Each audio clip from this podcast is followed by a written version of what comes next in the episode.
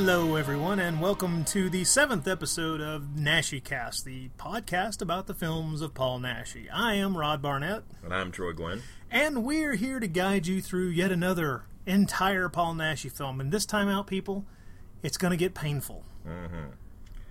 Nipple clamps are probably your best idea here. Oh. We'll get to that. Yeah, a lot of lot of don't try this at home moments. Yeah. not just a. Whew, may I? hmm Okay, I'm gonna. I'm not talking about the nipple thing until later because that's that's gonna freak me out. If you if you notice us weeping at any point in time, I'll try to edit that out. But it's mainly because we've had some uh, computer problems in the past little while, which has caused a slight delay on uh, this episode being recorded. I've threatened the appropriate people. That would be the small gremlins that live inside my computer, and uh, they're going to cooperate. I swear Yes. we'll launch straight into Inquisition, 1976. Now, the reason we jumped to this film was that this was Paul Naschy's first film behind the camera as director. That means on this one, he wrote, directed, and plays the lead. Uh, he may have even had a hand in production, but I'm not altogether positive. This film was a Spanish and Italian co production, which is an interesting bit of uh, production information, mainly because it explains the presence of a couple of the actors in the film Right. overall, I think uh, I think this was your first time seeing this film, right? I had not seen it before. Right. It was new on me. um, I'd seen it a couple of times. I've had a bootleg of it for some time. Uh, what did you think overall? I was really knocked out by it. I thought Okay. it was a pretty damn Okay, good, good. pretty damn good, uh, you know, pretty damn good directing debut for sure. Yes, Uh, yes. But I'm glad we got to get to. I'm glad we got to this, uh, you know, to one of his own films because we mentioned several times that that Naschy uh, was even with the some of the very good directors he worked with that he always felt that they didn't quite maybe grasp horror in the way that he did, quite get the horror medium and, and genre and quite to his satisfaction. So this was kind of Yeah. his chance to you know to show what he could do. Although when you think about it, strange that this ended up being his directorial debut, and that this is a little. Th- th- this is not really a supernatural story. It's not. A, it's not a werewolf story. Strange that this would be because this one is historically based. He mm-hmm. went way out of his way in his research to base this on an actual historical Right. event. right. So odd that this would be what he what he got behind behind the Yeah. camera for first. And and remember, of course, uh, uh, at, at one point he never really had a designs on being an actor either. So I don't really know if he That's carried true. the designs for being a director for all that long, or if he just sort of fell into this as well as he did the The, The, the, uh, the implications that I've read are that he wasn't originally going to be the director, but as soon as the uh, the idea presented itself, he kind of ran with it. Mainly because, as you've already mentioned, his feeling that he's often worked. He had, he had often up to that point worked with directors he didn't feel had a a, a good grasp of what should be done with the horror genre. So I'm sure it was you know six of one, half a dozen of another in a Sure. way. This is Inquisition, or as I like to jokingly refer to it, Witchfinder Naschy and uh, this is uh, this film is definitely influenced in its tone. Definitely have to put this down to being influenced by not just Witchfinder General, the Right. the Michael Reeves film starring Vincent Price, which is of course an, ama- an amazing film, a, Yes, a great movie, and also a little more recently at that time.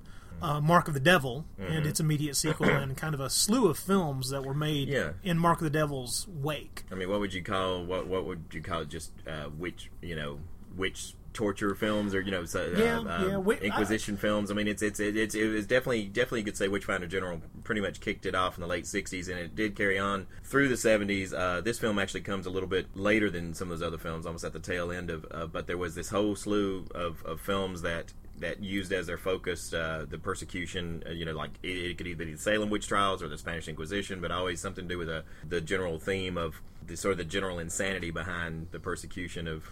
Well, of- and, and the general insanity Heretics and of witches uh, and that sort yeah, of thing. heretics and witches, but also kind of the general insanity of a large measure of organized religion. Sure, sure. because you could lump also a film like The Wicker Man into that, Very much so, uh, yeah. which is a, a film very much about uh, a, a clash of religions in Mm-hmm. a way. This is this is an exceptional little film. This is not. Uh, I I don't know where. By, by, the, by the end of our discussion, I'll ask our standard question Mm-hmm. Sure, about right. Mm-hmm. where do you think this ends up in his his filmography. I find this be, to be a really strong one to go back to because, other than a few weaknesses in the first third, which I'll discuss, I think it's an incredibly strong film. I think it by the midpoint, the movie hits its stride so strongly yeah. That it is simply a pleasure to behold. I think it's Yeah. clunky at the beginning, but we'll get to that. Let's go ahead and start the discussion of the film. Okay. All right, the film starts with uh, the credit sequence, under which we are shown a procession of peasants and what look to be church church officials or monks taking a wagon load of dead bodies to a mass grave. Very obviously, these are people who've died of the Black Death, the plague. Right. And by the way, just in case, just so everybody knows, we will be making no Monty Python references. We will be making no Mel Brooks references. And so if that's what you've come to us for, that's not how we roll. So just you'll have to go elsewhere for. Oh, come on! I've even gotten in my notes. I've got, I've got, I've Bring got, out your. Of course you did. out- of Well, course I've got of bring out your dad. did. I Okay. mean- All right. I take it back. We will be making. Okay, I'll Monty make that just that one. Okay. Just the one. Just the one. Right. So there it is. We've done it. You stepped on my joke. It made me. Oh, I did. I'm cry. sorry. Erase I'll this. survive. Yeah. I'll survive. Yeah, Start well, again. This this will never go Start out. again. We can't. We can't. We, we can't. We can't let the public be privy to to this embarrassment of mine. Ah, well, at any rate, that's that plays out under the credits, and then we are introduced to uh, three men riding across the country on horseback. Uh, one is played by Paul Naschy, and he has two companions. Now, Naschy's looking quite dapper. I was about to say he's, he wears the beard well, wears the facial hair well. He's a dashing man. Here's a question for you: Do you Mm-hmm. think he grew the beard for this film, or do you think it's uh, it's it's stage stage makeup, stage stage beard? It, his makeup I thought was pretty damn good because that never occurred to me. So it must have been pretty good because it I never. can't uh, tell you know. because you know by the end of the film he doesn't have it for various reasons we'll Right, get to. right, right. But I couldn't be sure, Mm-hmm. and I was wondering because I kept looking as I maybe a better looking print or a sharper you know a sharper image would show us for sure one way or the other, but I couldn't tell. Mm-hmm. Uh, the bearded Mr. Naschy playing Bernard de Fossé, uh, a real historical Mm-hmm. Yes. Mm-hmm. character. Is riding across French countryside with his two companions. And speaking of what you like, you mentioned there being a real historical character. Uh, that was what was neat. One of the things that was neat for me in, in my discovery of this film that I'd never seen before and reading about it. When I first started to watch it, and it was set in France, I was thinking it was the old thing about okay, we can't set our horror movies in Spain, so we're going to set this one in France. This is actually about the Spanish Inquisition, but we're going to set it in France. But then in reading about the backstory, not only it turns out that the this sort of thing that went on in France actually took many more lives even than the Spanish Inquisition. It was even more horrific than what was going on Well, yeah, in apparently, Spain, and then- and- apparently, yeah. yeah. apparently, comparatively, what went down in Spain mm. was not nearly as horrific as what happened in France and, a few other countries. right. So, And then, and like you said, actually, this was based. This movie is based on a true and on a on a true incident. Well, Naschy playing Bernard de Fossé, along with Nicholas and Pierre, his two companions, are uh, traveling through the French countryside. Uh, this, of course, takes place in the in 16th century France. They stop for a meal, and uh, th- this was kind of an odd scene. I don't really don't really understand why it's there, honestly, and except maybe to, to show their piety, which we would get from the context of what happens later on as well. But they've stopped to eat a meal, and a um, a procession of uh, monks go by.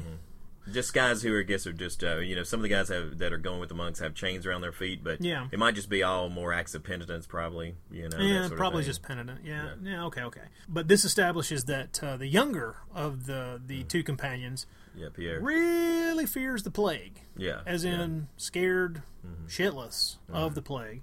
It's a major concern for him. Which, hey, I mean, I, I can understand. It's oh, the lepers are over there, where they should stay. yeah. But uh, yeah, I understand. I really get it. Naschy explains that uh, they have a job to do, and Pierre needs to take it to take to take this seriously and to stop acting like a little wuss. Is Yeah. basically what it boils down to, and not in quite so many words. But You get the feeling that I mean, here we see at least that DeFosse, as far as he's concerned, is he's he's pretty much wearing the armor of God. You know, they're like they're True. they're they're because they're on a mission from God. Then this this plague stuff is just going to bounce off. Exactly. off and you see that night after they've bedded down, Naschy's character uh, DeFosse is up reading, and he's reading from this re- really large book. And in a voiceover, we hear him uh, relating the material that he's reading about, which is how Satan worshippers go about their business, detailing some of the things they do and how they go about what they do.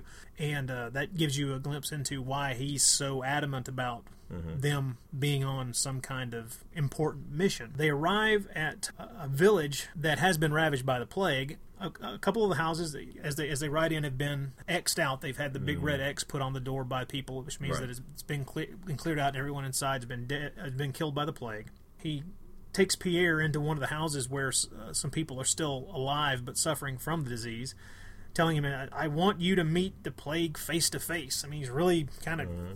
Yeah, it's yeah, almost hazing in a way. It's like, Pierre, you've got to deal with this, buddy. Come on. Takes him into this little Thank you, Sarah hovel. Massey, another. yeah. Takes him in this little hovel, sees a couple of plague vic- victims. One of them, a an attractive nude woman with sores and gaping kind of wound on her stomach. And as they're standing there, she expires. The locals you know, wra- wrap her up and take her out to this wagon, of course, to be, I'm assuming, carted off to yet another mass grave. Right, right. And uh, as they leave, someone paints the big red X on the door because everyone now inside of that hovel, hovel was now dead. Now we cut to a couple meeting in secret to uh, make love or make out, however you want to put it. They're, they're obviously lovers. It's a young couple uh, by the name of Catherine and Jean. Right. Oh, they they are actually this is this is this is obviously one of uh, a series of meetings that they've uh, that they that they've had on a fairly regular basis, and uh, both of them are apparently in love with each other, and they talk about the fact that they want to be married and all this kind of thing. That her father won't be happy, wouldn't be happy with it, and I guess the idea is that Jean is wanting to go to Toulouse to, um, what does he say? I know it's something there to. He need, yeah, he needs to. He, if he wants to go talk to his uncle, who's apparently a very wealthy man in right, Toulouse, right, right. Okay. To get his okay for what he wants to do, which is to take a chunk of land there in the the, the town they actually live in and um, start his life. He wants he wants to get it get his uncle's okay to get married and start his essentially adult life. And if he can show that, then he figures he can come back with something to show her father. Right. That- so Catherine's father won't object to him because he he'll be a landowner and he'll have he'll have means and therefore be someone that he would be okay having his having his daughter marry. The, the two of them separate, go their separate ways really quickly so that Catherine can go back home. Uh, we find that Madeline, her uh, her adopted kind of her adopted Sister, sister, yeah. Mm-hmm. Madeline, has been kind of the watch out, the lookout for the the two lovers. Mm-hmm. And as they're walking back from their rendezvous, Yeah. is it is it safe to use a French term when we're talking about French people in the 16th I, century? I think it's allowed. I think it's. Um, they're walking back, and Catherine's talking, telling Madeline that you know, looks like the pl- you know the plans are going ahead. He's gonna get the okay from his uncle and everything. And they're walking back, and Madeline is very happy about this. She's obviously very happy about Catherine's relationship with Jean. But as they're walking back, uh, an owl flies across their path, and this kind of freaks Madeline out. Because she says that's a bad omen, an owl flying across their path. I had never heard anything about owls and omens before in my life, so I did a little did a little research, and I found that uh, certain types of uh, owls are considered bad omens. Strangely enough, in France, there's a difference made between eared owls, which are considered symbols of wisdom, and earless owls, which considered birds of ill omen. But I couldn't find anything about you know the owl crossing your path like a black cat or anything like that. But um, kind of strange that I'm thinking this is made just another little bit of weird research or information that Nash had Yeah. decided to, to kind of place Yeah. into the story as kind of local color or a little bit of extra detail. Yeah, yeah. He, he, he shows off a few points in the show at a few places in this film. His uh, his uh, the fact that he's a very well read and man and he knows his knows his business. There's you know some some things some details he throws in throughout the film that little bits of reference to historical uh, facts and books and things like that. Very true. So next we are introduced to a gaggle of girls who are uh, to say the least, I know where I, know. My first thought was I, I want to live here. This place is. these beautiful yes It's like eight just stunning women all in yeah all in one place, and they're helping one of their number being fitted for her wedding dress. One of the one of the girls there is uh, uh, Elv- Elvira or Elv- Elvira. Elvira. hmm Elvira, who's played by Julia Saly. Yeah. Who uh, Elvira is actually Catherine's full sister. Right. The- They're the, they're the two sisters. But this is one of the confusing moments in the film because it Takes as a we're, while to straighten all this out here. we're introduced to this mm-hmm. group of girls, and there for a while you think, my God, does Catherine's father have eight daughters or twelve daughters or a zillion daughters? What the hell is going on? It's a little while. It's actually a good ways into the film before you can really yeah, yeah, dope out. exactly. That apparently that- these are all mo- all the rest of these are just friends, and I guess they're all neighborhood girls helping this one girl getting ready for a wedding. Uh, but but yes, it did it. Uh, um, It was confusing. It was a little confusing for a while to, to get it all straightened out as who was who. Yeah, I almost wanted a scorecard or some on-screen prompts to tell me, okay, Madeline Yeah. is kind of an adopted daughter of these two, and she's really kind of just really kind of runs the house for Mm. the father, and Elvira is the younger, Younger one, sister, and yeah. Catherine is the older sister, and all these others are just their friends. Right. But it does get a little bit little bit confusing until it all gets doped out. Mm-hmm. It takes a little too long to really get that all doped out because you're trying to figure out who who these people are and how they relate to each other. Mm-hmm. But um, while the while the girls are there, a servant enters the room, and he's a really foul looking guy, Renovar. Mm-hmm. He has got a missing eye. He's got Mm-hmm. a bit of scar tissue on his face. He apparently uh, fears shaving, and also not not too sure if he's ever completely immersed himself in water. He he, doesn't, he looks like he probably smells pretty bad. Yeah. He's he's obviously a servant around the house or uh, around the uh, around around the town too, as far as we can tell. Yeah, he's He- apparently gone to get wedding uh, ribbons for this this upcoming wedding, and, and he comes tells Elvira that he gives her a box of says here's the ribbons you asked for. So, yeah, he's apparently just an overall all around. I don't know. Handyman? Yeah, I mean, I, he never really makes clear whether he's employed by their father or if he's just sort of yeah, just sort of lurks around the village. But Don't but know. every time he enters a room, everybody just kind of winces at his. Uh, lack of hygiene and, and lack of uh, physical He's he's an attractiveness there. unsavory looking guy. Now he's Yeah. played by an actor named Antonio Iranzo, Mm-hmm. and he's a Spanish actor. I, I, I looked him up. He was in. Uh, he's been in a, a number of very interesting films. I knew I knew him from Cut uh, Cutthroats Nine, Oh, yeah. from, uh, okay, he's 1972. Yeah, I've heard of that one. which is a vicious, violent little spaghetti western that uh, I understand is actually being remade. Wow. I don't know how they're going to remake it and keep the punch that that film has. He was on. He was in Island of the Damned as well. Hmm. The uh, the wonderful film came out the same year, also known as Who Can Kill a Child, Right, right. and uh, did a lot of Spanish television and uh, actually apparently continued working up until about 1996, and I'm Hmm. assuming retired. Uh, and he passed away seven years ago Hmm. in 2003 Okay. but he's uh, he's very good in this film. He gets a juicier role than I think you would expect. Oh, yeah, in a lot of ways. Yeah. But uh, he play he plays um, Renovar Mm-hmm. or Renovar. It's pronounced it's pronounced those two different ways in the film Yeah. itself. He We- We'll probably pronounce it four or five other ways Yeah, I'll too probably before mispronounce the, it at least 10 before this times. through. but uh, he of course is standing there kind of eyeing the girls, which would be natural for anybody. Oh, yeah. I mean, Yeah. they're very attractive, especially let's just state this outright. Julia Saly wow. Yeah. is a stunningly beautiful woman, and she's. Uh, Talk about somebody who is uh, intertw- whose career is intertwined with with Paul Naschy's. It's amazing. I think I counted maybe ten movies that they were in together, uh, counting all the genres. I, mean, I, I wonder if she was in. Uh, I wonder if there was anybody that was in more movies with Naschy than her. I don't know. I'll tell you this: she was in The Last Kamikaze, Operation Mantis, Beast and the Magic Sword, uncredited in The Beast with the Magic Sword, mainly because she was a producer on the film as well. Right, that's something I was going to bring up too. Is she actually was a producer on several of these films? She was in Panic Beats, of course, Mm-hmm. Night of the Werewolf, Human Beasts, one of the films we still haven't watched. Of course, in Inquisition, she was in The People Who Own the Dark, Mm-hmm. Death of the Pre- Death of a President. She was in uh, the fourth Blind Dead film as well. That's right. So she has. She was in Night of the Seagulls. Ossorio, Armando de Ossorio uh, connection there as well. But as her career moved on, she did segue into being a producer, and it was always with Paul Naschy's Right, films, with his right. productions.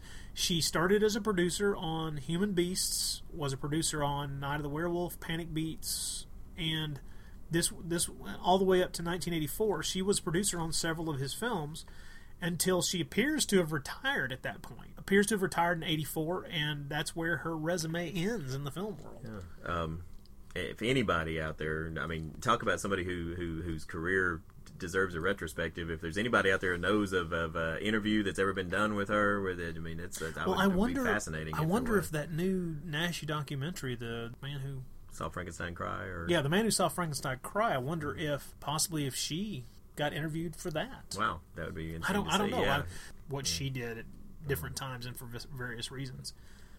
at this point, um, Catherine returns from having seen Jean, comes back uh, with Madeline, and from the other girls' reaction, especially Elvira, this they they kind of they of course know what's up, and They Elvira, they do appear aware. Know. yeah, and and uh, even uh, El- and Elvira even says something to the effect of, "Well, you're late again," and then you know uh, indicating that uh, she's probably pushing the chance of her father finding out about this because she's been gone been gone so much. But uh, they're all at the same time happy to hear that Jean is does plan to marry Catherine. And uh, then it's either Madeline or Elvira, and I can't remember which, but tells uh, Catherine that they're going to be having fixing a big dinner that night because three men have come to stay as guests of their fathers. And that's when we get to the scene with around the dinner table, Because you can guess who the three men are. which are Bernard de Fossé, Pierre, and Nicholas, Mm-hmm. and they are uh, sitting to, sitting to table with Catherine and El- Elvira's father. Armand. Yes, Armand.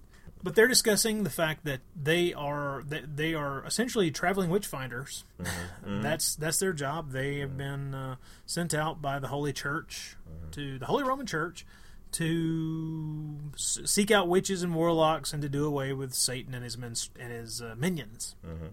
All them satanic minions. In Laborde, we discovered 300 people who had given themselves to the devil. Only 50 of them were men, the rest women. Because, as I imagine you have heard, the evil one always prefers to use women for his evil business. That's the custom, it seems. Yes, sir, I know. I know. The contention is women are weaker. We have determined that we must seek out and punish all of those in this region who have made a pact to serve the devil. We have received information. We know that witches and warlocks are growing more numerous every day in this area. Yes, you're right. We good Christians become more fearful every day. Our fields are now barren. Our wives, why, they're no longer even able to have children. Our cows die from no apparent reason, and we are threatened by the plague. In Axe, as well as in Laborde, we tortured and burned over 200 warlocks who confessed. And that included several who were quite prominent. A surgeon, men who were even magistrates, men just like yourself. It was difficult and very complicated, but I completed my job. An end was put to the heresy. The same will be done here. Now, did that sound like a veiled threat? a little bit, little bit. That sounded like a veiled threat. the to me. subtitles would have said, "Watch your ass." Yeah, that- yeah. Because we, uh, well, you know, we have the Holy Church behind us, and we can do whatever we want. Anyway, But Well, we oh, should I'm sorry, mention that had. I had we Oh. allowed that audio clip to play, or had we gone further, you would have heard this big swell of music because Catherine comes in.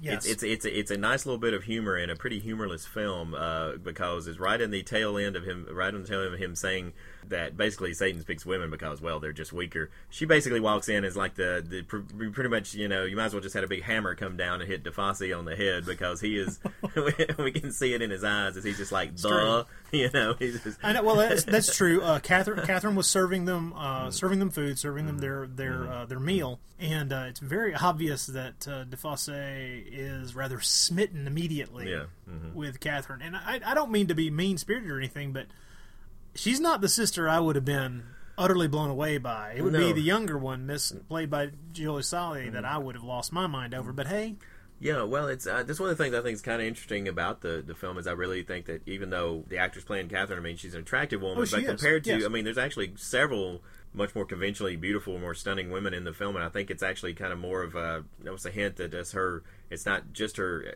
just her looks that DeFosse finds himself drawn to, but just the fact that she's a very strong character. I think there's something about her that fascinates him as we as we begin to go on. Something about her. because because because it gets worse as time goes on. He the longer he's around her, the more Mm-hmm. Right. attracted to her he is, and that's Right. that's a very interesting aspect to this to this tale.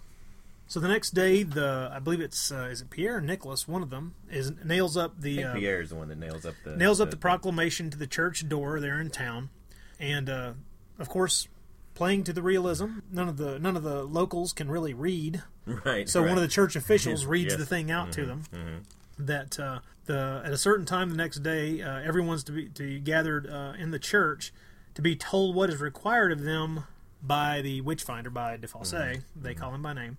Now we see Defosse in his chambers. before before Oh, that just at the, at the tail end of this scene of course there's a play there's apparently like some a, a carnival of sorts or what what what they could scrape Yeah, I don't know together in the these times which yeah. basically looks like it consists of a dwarf and a guy and a death sick you know this this is basically Playing in the dirt. I don't- this isn't the ice capades, you know. This is about all you about the, all the traveling entertainment you're going to get. But at the tail end of the, I believe uh, Pierre, which this is, I guess, another thing where we're trying to set up Pierre is not such a bad guy. As Pierre actually tosses a, a coin to the dwarf, but it's a weird little throwaway line here as he picks it up. Uh, one of the girls in the village, who uh, I believe was one of these the women. Who Oh, it's one of the- it's one of the gaggle says- of girls, She yeah. says to the the dwarf, she she says something to the effect. She says, "Yeah, take take it, you Judas." Calls him a Judas, which we never really find out what that means or what the implication, but it does Yeah, end up right. having an importance because she's overheard by Renover. Uh, he's saying he behind her hears her say it, and even though we never really know what she means when she says this to this dwarf, those words do come back to haunt her, as we'll see, because Renover's ears are everywhere, and uh, he's Yeah, Renover's always lurking about. He's he's at the edge of the frame. He's always in a crowd. and he's gathering information. He's got a yeah. Well, we'll go. on. We'll we'll, Yeah, we'll, we'll- see. we'll- We'll, see what we'll Renover's get to got. that. Next, we see DeFosse uh, in his in his chambers, looking over looking over that large book that details Mm. the satanic uh, satanic information, the information about demons and all this kind of stuff. Well, at one point, I know he tells Ar- Armand he's kind of rattling off again. It's kind of saying like uh, Naschy uh, showing off a little bit of his knowledge as he he Yeah. rattles off the I think it's Malleus Mal- Maleficarum and, and, Mm-hmm. and a few other books which were truly historical old Yeah. books written about witchcraft. So he kind of throws out a little bit of uh, Well, data well- there that uh, He tosses out he tosses out this information and then talks about his own conclusion, DeFosse's conclusion that the devil is universal.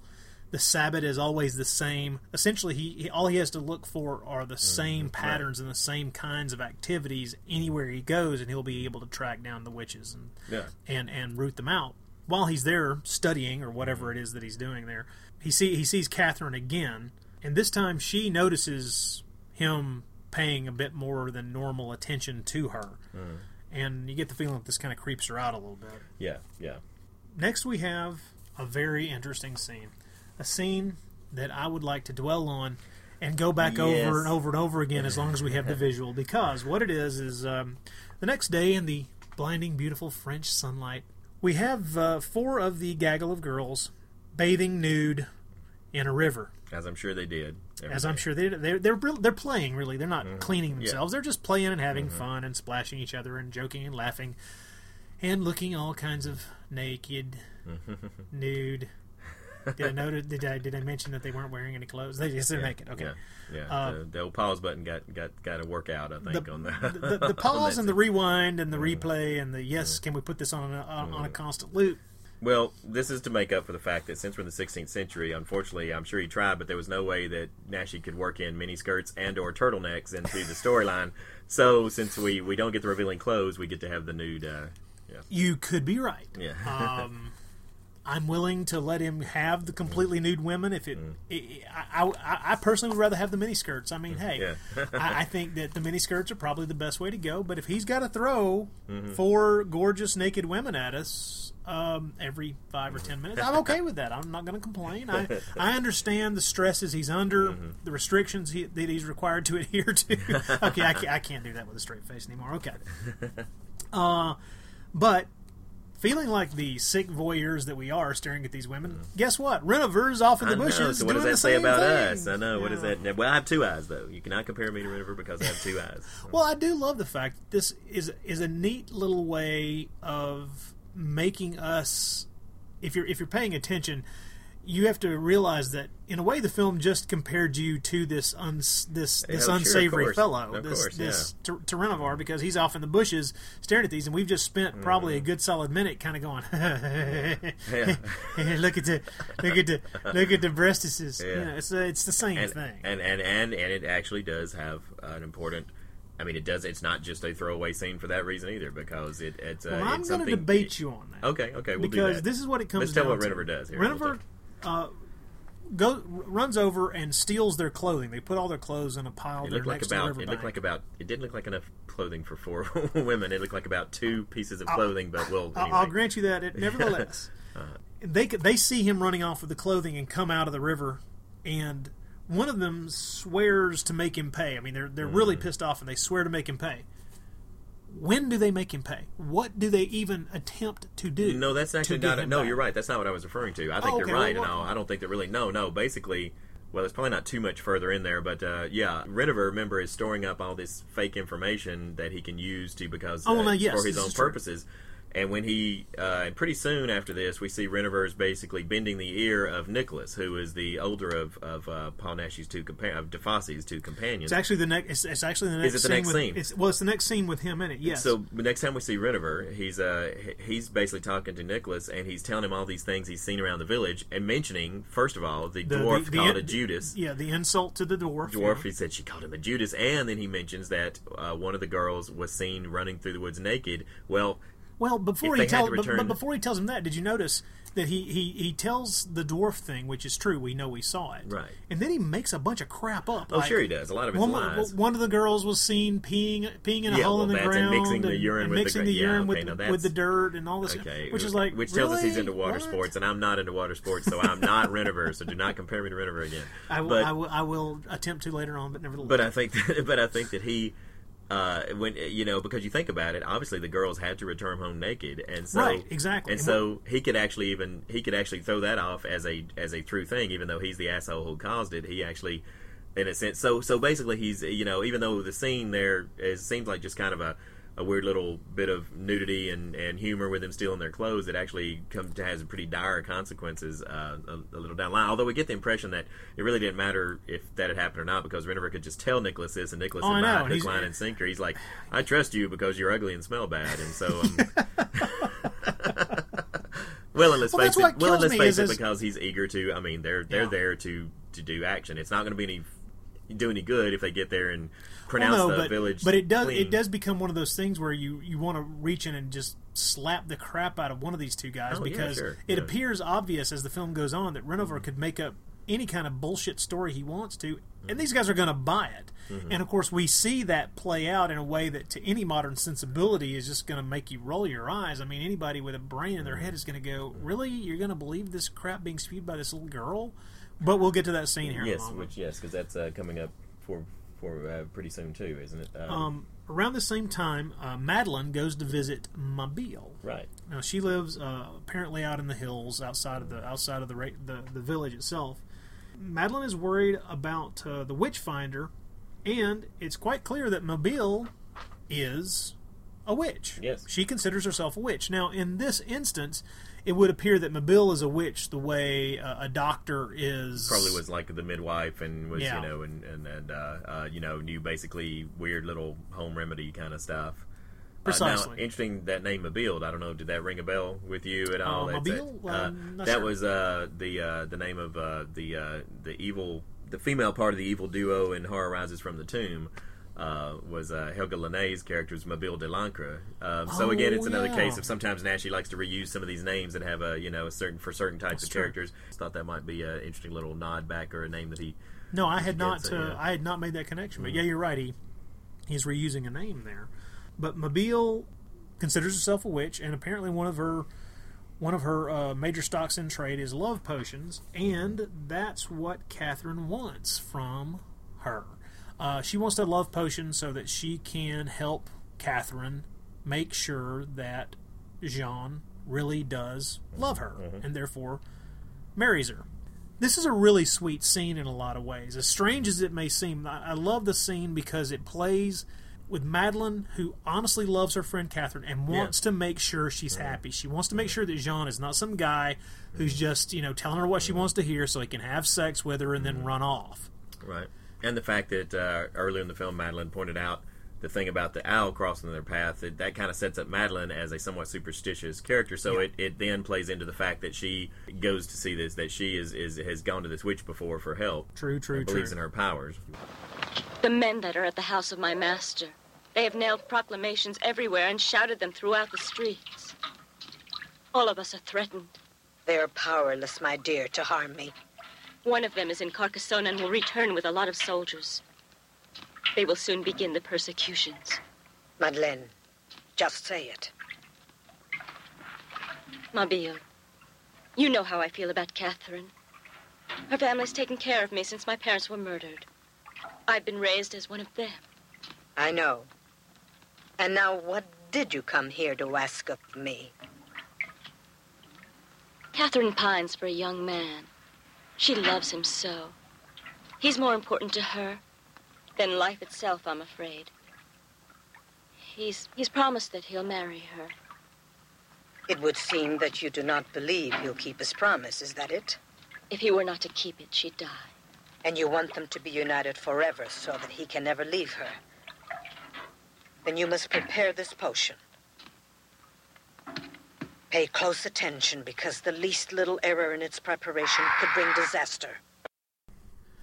Next, we see Catherine and Jean rolling in the hay. This is apparently one of their uh, favorite places to go and, uh, shall we say, commingle their juices. And uh, they are, uh, well, I guess it's post-coital at this point. They've Yeah, we never really see those two in Yeah. any kind of stages of undress, but the way they talk, it's very obvious that they. You know, Oh yeah, yeah. I mean, this is this is one of their regular things. I'm guessing they get together pretty frequently. And one of the neat things about this is that Madeline is, of course, once again playing lookout. And uh, through the dialogue, they uh, they they had obviously been drinking some wine before they got down to do the nasty.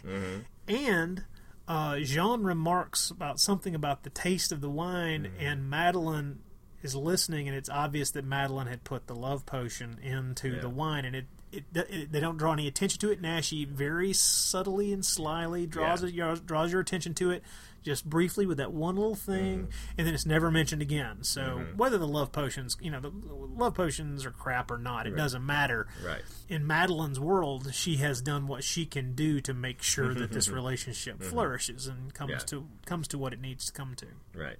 very sweet. So I, I, I just re- I really It's like good- this. And it's, it- it it's a nice scene. No, it is really is. And so many, so so many times the, the option would have been they would they would have felt they had to show her adding it to the wine or something. yeah, and this would have way been this just over the top thing, and it's not. It's really nicely done, and it it's it's another one of those moments when I like to point I, I I like to point to and say that's a, a director, a writer director doing something very effectively shows that he's been paying attention to the directors he's been working with. Yeah. How, how to tell how to tell the story and how to get across information Mm-hmm. briefly and clearly without bashing you over the head with it. Yeah. Not that bashing you over the head isn't sometimes effective, but it's Mm-hmm. not necessary in every case. It's it's well played. Well, now we get to the Inquisition sections because what we have next is uh, a, little lovable- girl, lovable little urchin. lovable little urchin. Gonna go, go with urchin. She's giving. Uh, Oh, well, wait, Dick urchins didn't come along till Dickens, did they? So we're a little bit before. Oh, wait, Dickens' yeah, time, that's so I right. don't That would think be urchins had been invented. That'd be the yet. 17th century. Yeah, that's we're, right. we're 100 years off. We're gonna call them She's just a, a brat. We'll just go and call her a. Uh, This damned little girl Mm-hmm. giving ridiculous testimony about. Uh, well, you got to hear this, folks. Yeah, this is this is a little girl who's been brought in because of Renovar's Mm. BS information handed off to Nicholas. She's giving her testimony to DeFosse, Nicholas, and Pierre. It was a Friday, and Odile and Peril came for me. They made me undress and gave me some ointments. Continue. It was at night, and we mounted three different animals. Odile on a black dog, Peril was on a large bat, and I was on a lizard. A lizard, you say? Yes, sir, a very large lizard. But it wasn't green like regular ones are. It was red, blood red. And then? We flew way up high in the air. We stopped on a mountain where I never was before. We saw men and these women dancing, and some of them had masks on. This black male goat with three horns on his forehead was seated on this golden throne. Everyone there would kneel before him. Many, many children were playing with these large green bullfrogs, and many demons were jumping around with lighted candles in their hands.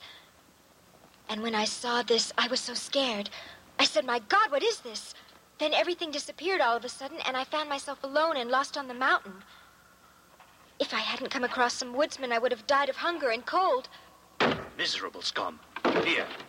Apprehend them immediately. Yes. Yes, my lord. Miserable scum. this is okay. This this this has to be said at this point, which is that the moment where she describes riding a lizard Yeah. is the moment when any rational human being should be going, okay, so the little kid's making shit up. Yeah. No big deal. This is what kids do. But no, the more ridiculous the story becomes, we were flying around and we ended up on a mountain and mm-hmm. bullfrogs were leaping from my nostrils.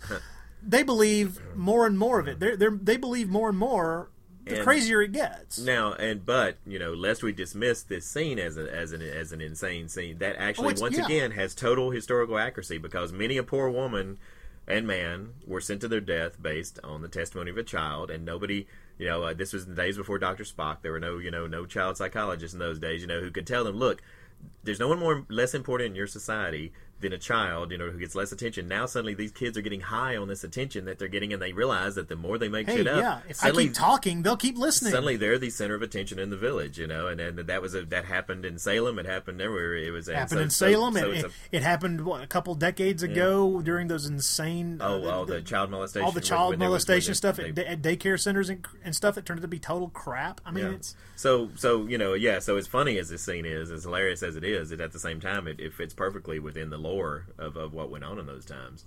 So uh, yeah, we never see this little girl again. She basically has done her part. But Renifer now Renifer while she's doing this, Renifer's standing there watching. So you do get the impression that Renifer's probably the one who sought her out and put her up to it. It never once again a nice thing of never has to show us that.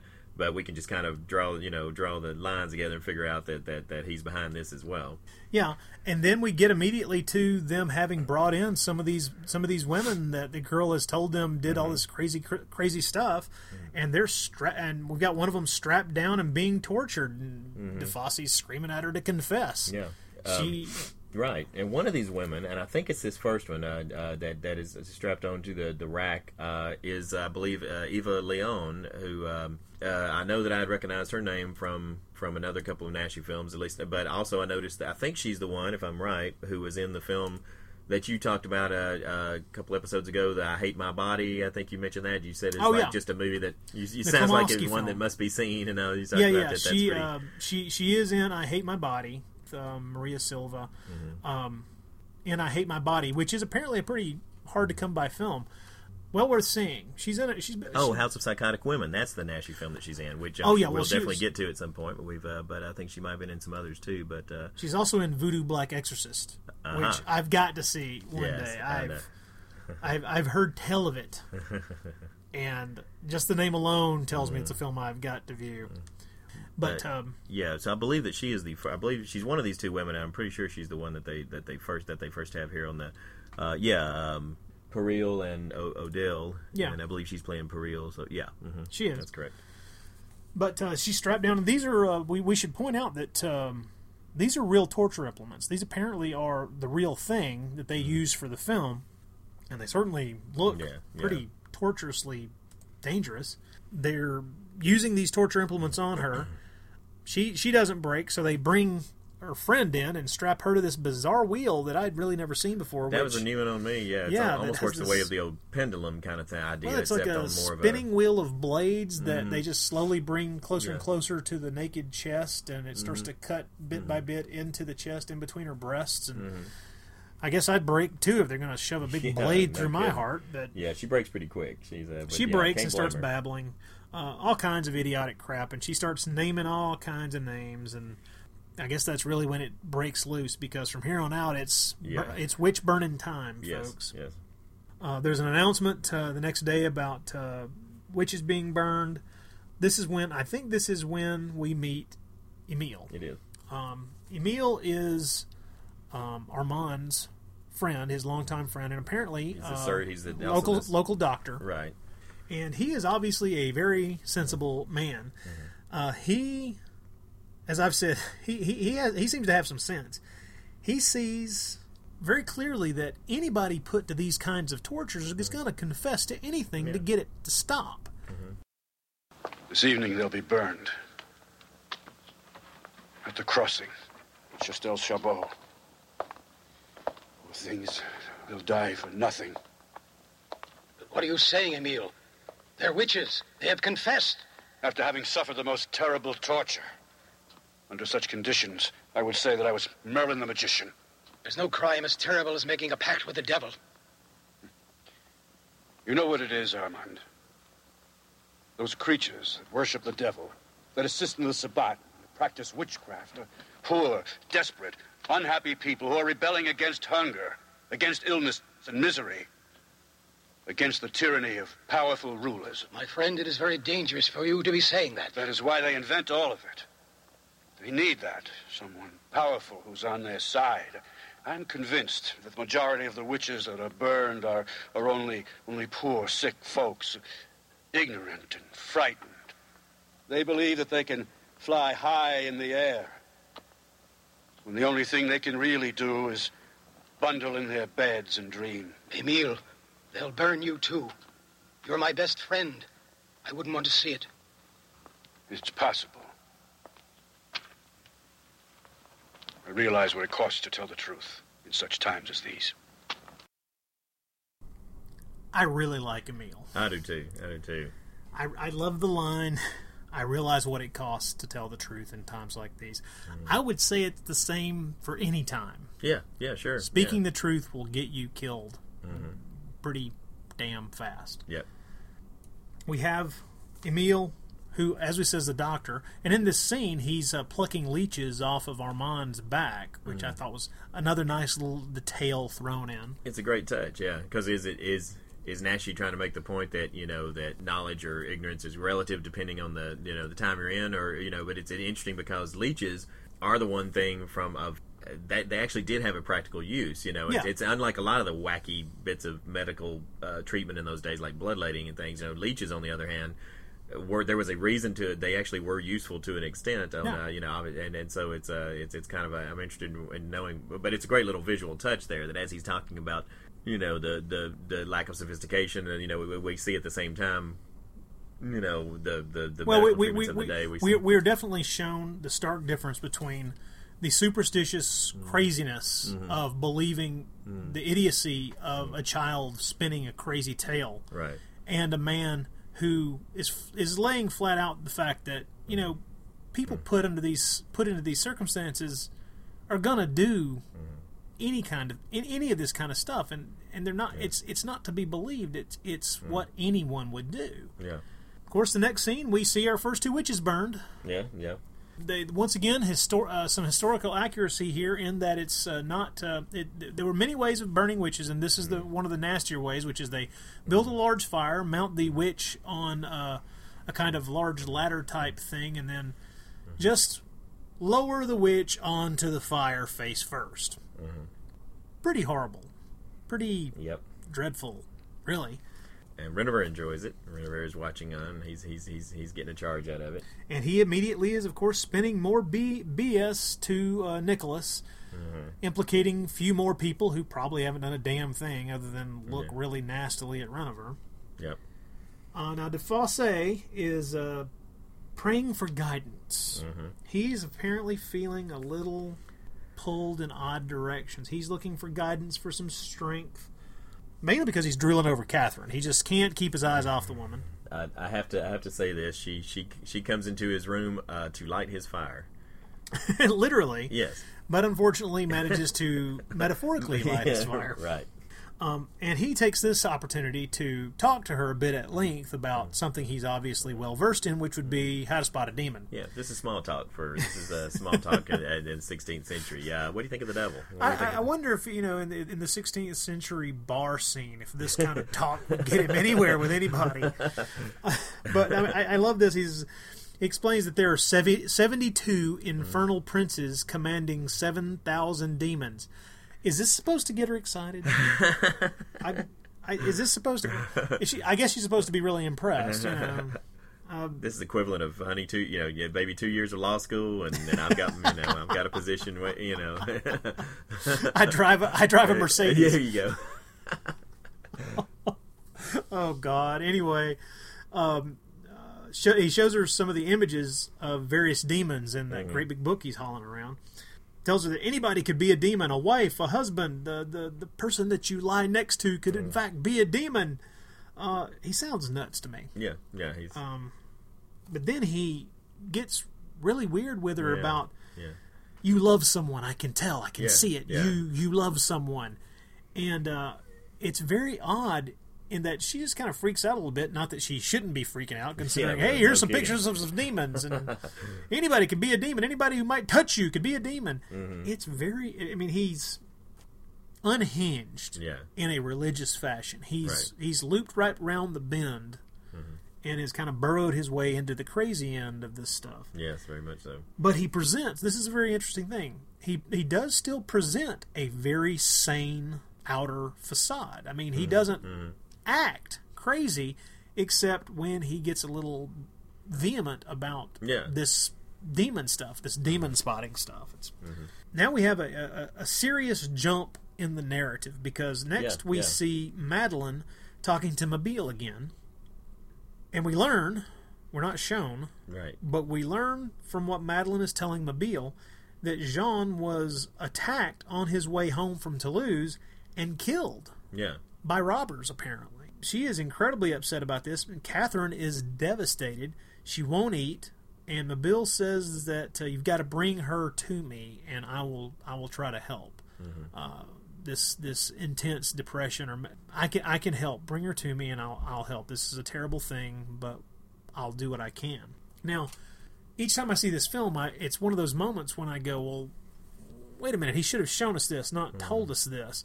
But I think there's a reason for that. This and in this instance, there's Mm-hmm. yeah. a good really reason why really is. he's not showing us Jean's death. Mm-hmm. He's got a plan up his sleeve. Catherine's father is incredibly distraught. He's speaking with Emile as they play chess, talking about how Catherine is so, is is really depressed. She's she's not eating. She stays in her room. She has, seems to have no energy. And I love the fact that Catherine's father blames a curse. No, of course. Yeah, she's she's possessed. She's possessed. Now Emile, once again to his credit, calls total BS on this. Oh yeah. Ah, God, come on. But her father seems completely sure. Emil thinks it's all crap. Hmm. So he basically, I think this is where he sends to because he thinks she's possessed. He's, he's going to have DeFosse go talk to her, you know, and I don't know how. Ask, ask him to intervene. Thanks, Dad. Thanks, thanks for sending the guy. Yeah, who's, thanks for sending the guy who's, who's been burning all my friends. Uh, and tell, thanks for telling him I'm possessed. You know, I'm sure. Yeah, now see that's that's another aspect of it is like you know it's almost as if there's more trust for this guy as he kills witches, you know. Yeah. But but it seems I, I I of course think it's it's the flip side of that, which is a total the total fear of someone who has that power. I mean, Sure, suddenly yeah. you're going to start deferring to them even more than you would Yeah, beforehand yeah, because God knows you could end up you could end up trashed next. But uh, DeFosse goes to talk to her, tells her he understands uh, that she's melancholy, and tells her that he knows it has to be because of the death of, of Jean, and that's you know that's really the only thing that's happened recently Yeah. that could possibly be that, and says that obviously Jean is the man you were in love with. yeah. And so he he explains, and he honestly, this is a, a really neatly done scene because he's saying, "Look, I understand, Yeah. I get it," and he promises to keep this a secret. I'm not Yeah. going to let your father know. This is just between you and I. This isn't going any further. Yeah. I mean, this is Um, a guy who's basically come in like a buzzsaw through the rest of for the rest of this village. You know, who's basically the scourge of all the other people. But he's entering as sort of a conspirator with her. You know, he said, "With you, I'll protect your, you know, protect I'll protect your secret." secret. So, yeah. But he does add in there at the end. He does add in the little creep factor that you know you'll get past this. Life will go on.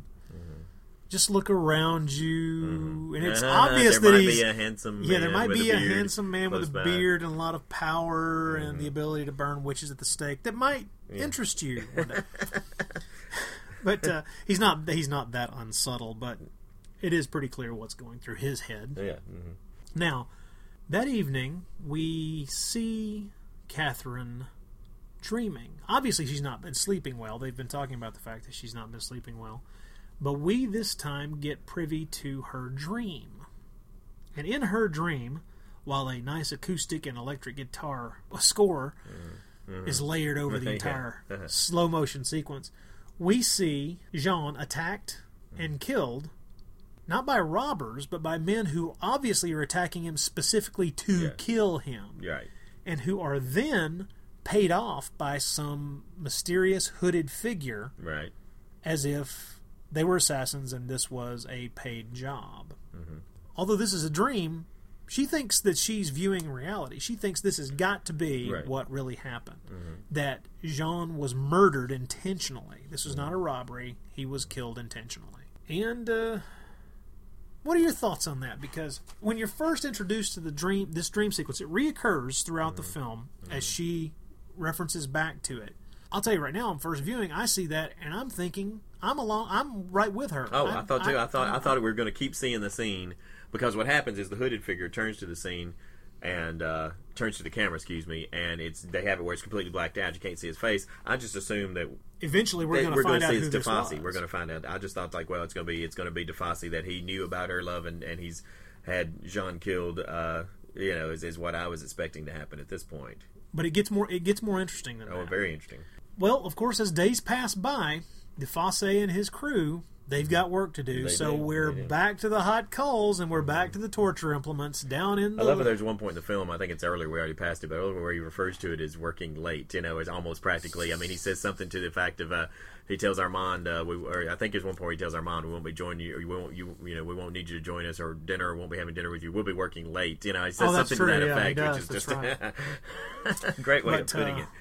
They're, they're, they're putting hot coals to the chest. Uh, they've got this woman nude strapped into this bizarre thing, and this is As the say, you might, you might, yeah. yeah. If you're sensitive, of sensitive nature, uh, you might want to skip ahead a little bit. Uh, what we're about to talk about here is Yeah, not for the squeamish, not for the. Um, this woman has her her breasts in these kind of gripper implement things, and um, she's of course not confessing, no matter what they do to her. And uh, until, well, one of the helpers comes forward with these pincer like this pincer like implement and uh, rips her right nipple off of her breast. In one yeah, very effective yeah. scene I know. You with know, no edits. Yeah. It's just right there in front of you, and it looks painfully realistic. It does. It does. Unfortunately, this isn't like one of those. Usually, when this happens in, in, in most films, you know, that's uh, especially from this era, it's it's just fake enough that you can kind of laugh at it. But this is some really awesome makeup here and some really ama- Yes. ama- amazing effect. So that's you're just going ah, ouch. I know. I, I- watched that scene over and over again, not because I wanted to, but because I kept thinking to How did they- myself, yeah. "How the hell did they do that?" Yeah. It's a very. I mean, you know, it's you know, it's a it's a really good uh, makeup Yeah, effect, but but, I can't for the life of me tell how they pulled it off. I know it's a totally smooth, se- seamless bit of action there. I mean, like I you said, know. there's, it, it all happens in one cut. Uh, There's there's no cutaway. There's no there's nothing even visually about it that screams prosthetic or rubber or anything. It looks painfully flesh-like and real. yeah. Luckily, she dies before we have to see it a second time. I know because I was afraid that's what was going to happen. But she expires after Now, her last words are interesting. her last she words. doesn't are- confess. No, no, no. She calls them evil men, Right. She's asked. She says God for and she asks for God's forgiveness for them, which is Yeah. you know which is which is And pretty she powerful. dies. Yeah. Now, there's a bit of a pause there. DeFosse obviously mm. is a is a little bothered by mm. this turn of events, but then he pretty quickly goes, "Well, you know, we'll have to go through with the burning. We'll have to tor- we'll have to you know throw her on the fire anyway." Yada yada yada. So there was a there was a slight pause there Yeah. for him, but nothing nothing that I want to say here too that there's something I thought was interesting about this this film. I never we never really get a, a real real they they don't obviously make it they don't make it obvious whether all these you know Nicholas Pierre and and DeFosse there's there's never a real strong sense of them getting a sexual thrill from this uh, No. uh, you know it's it shows them watching obviously uh, but but uh, a lot of films were a little more overt and, and sometimes showing that there was a, a sort of a little bit of a sexual glee in this uh, but you never get the you never get the feeling that these guys don't think really believe in what they're doing as crazy as it is Yes. you don't get the feeling that uh, sexual exploitation is their motive there No, no, no. The the three of these men are very religious men. Mm-hmm. They do feel as if what they're doing is a necessary uh, a necessary act Yeah. Mm-hmm. for the church.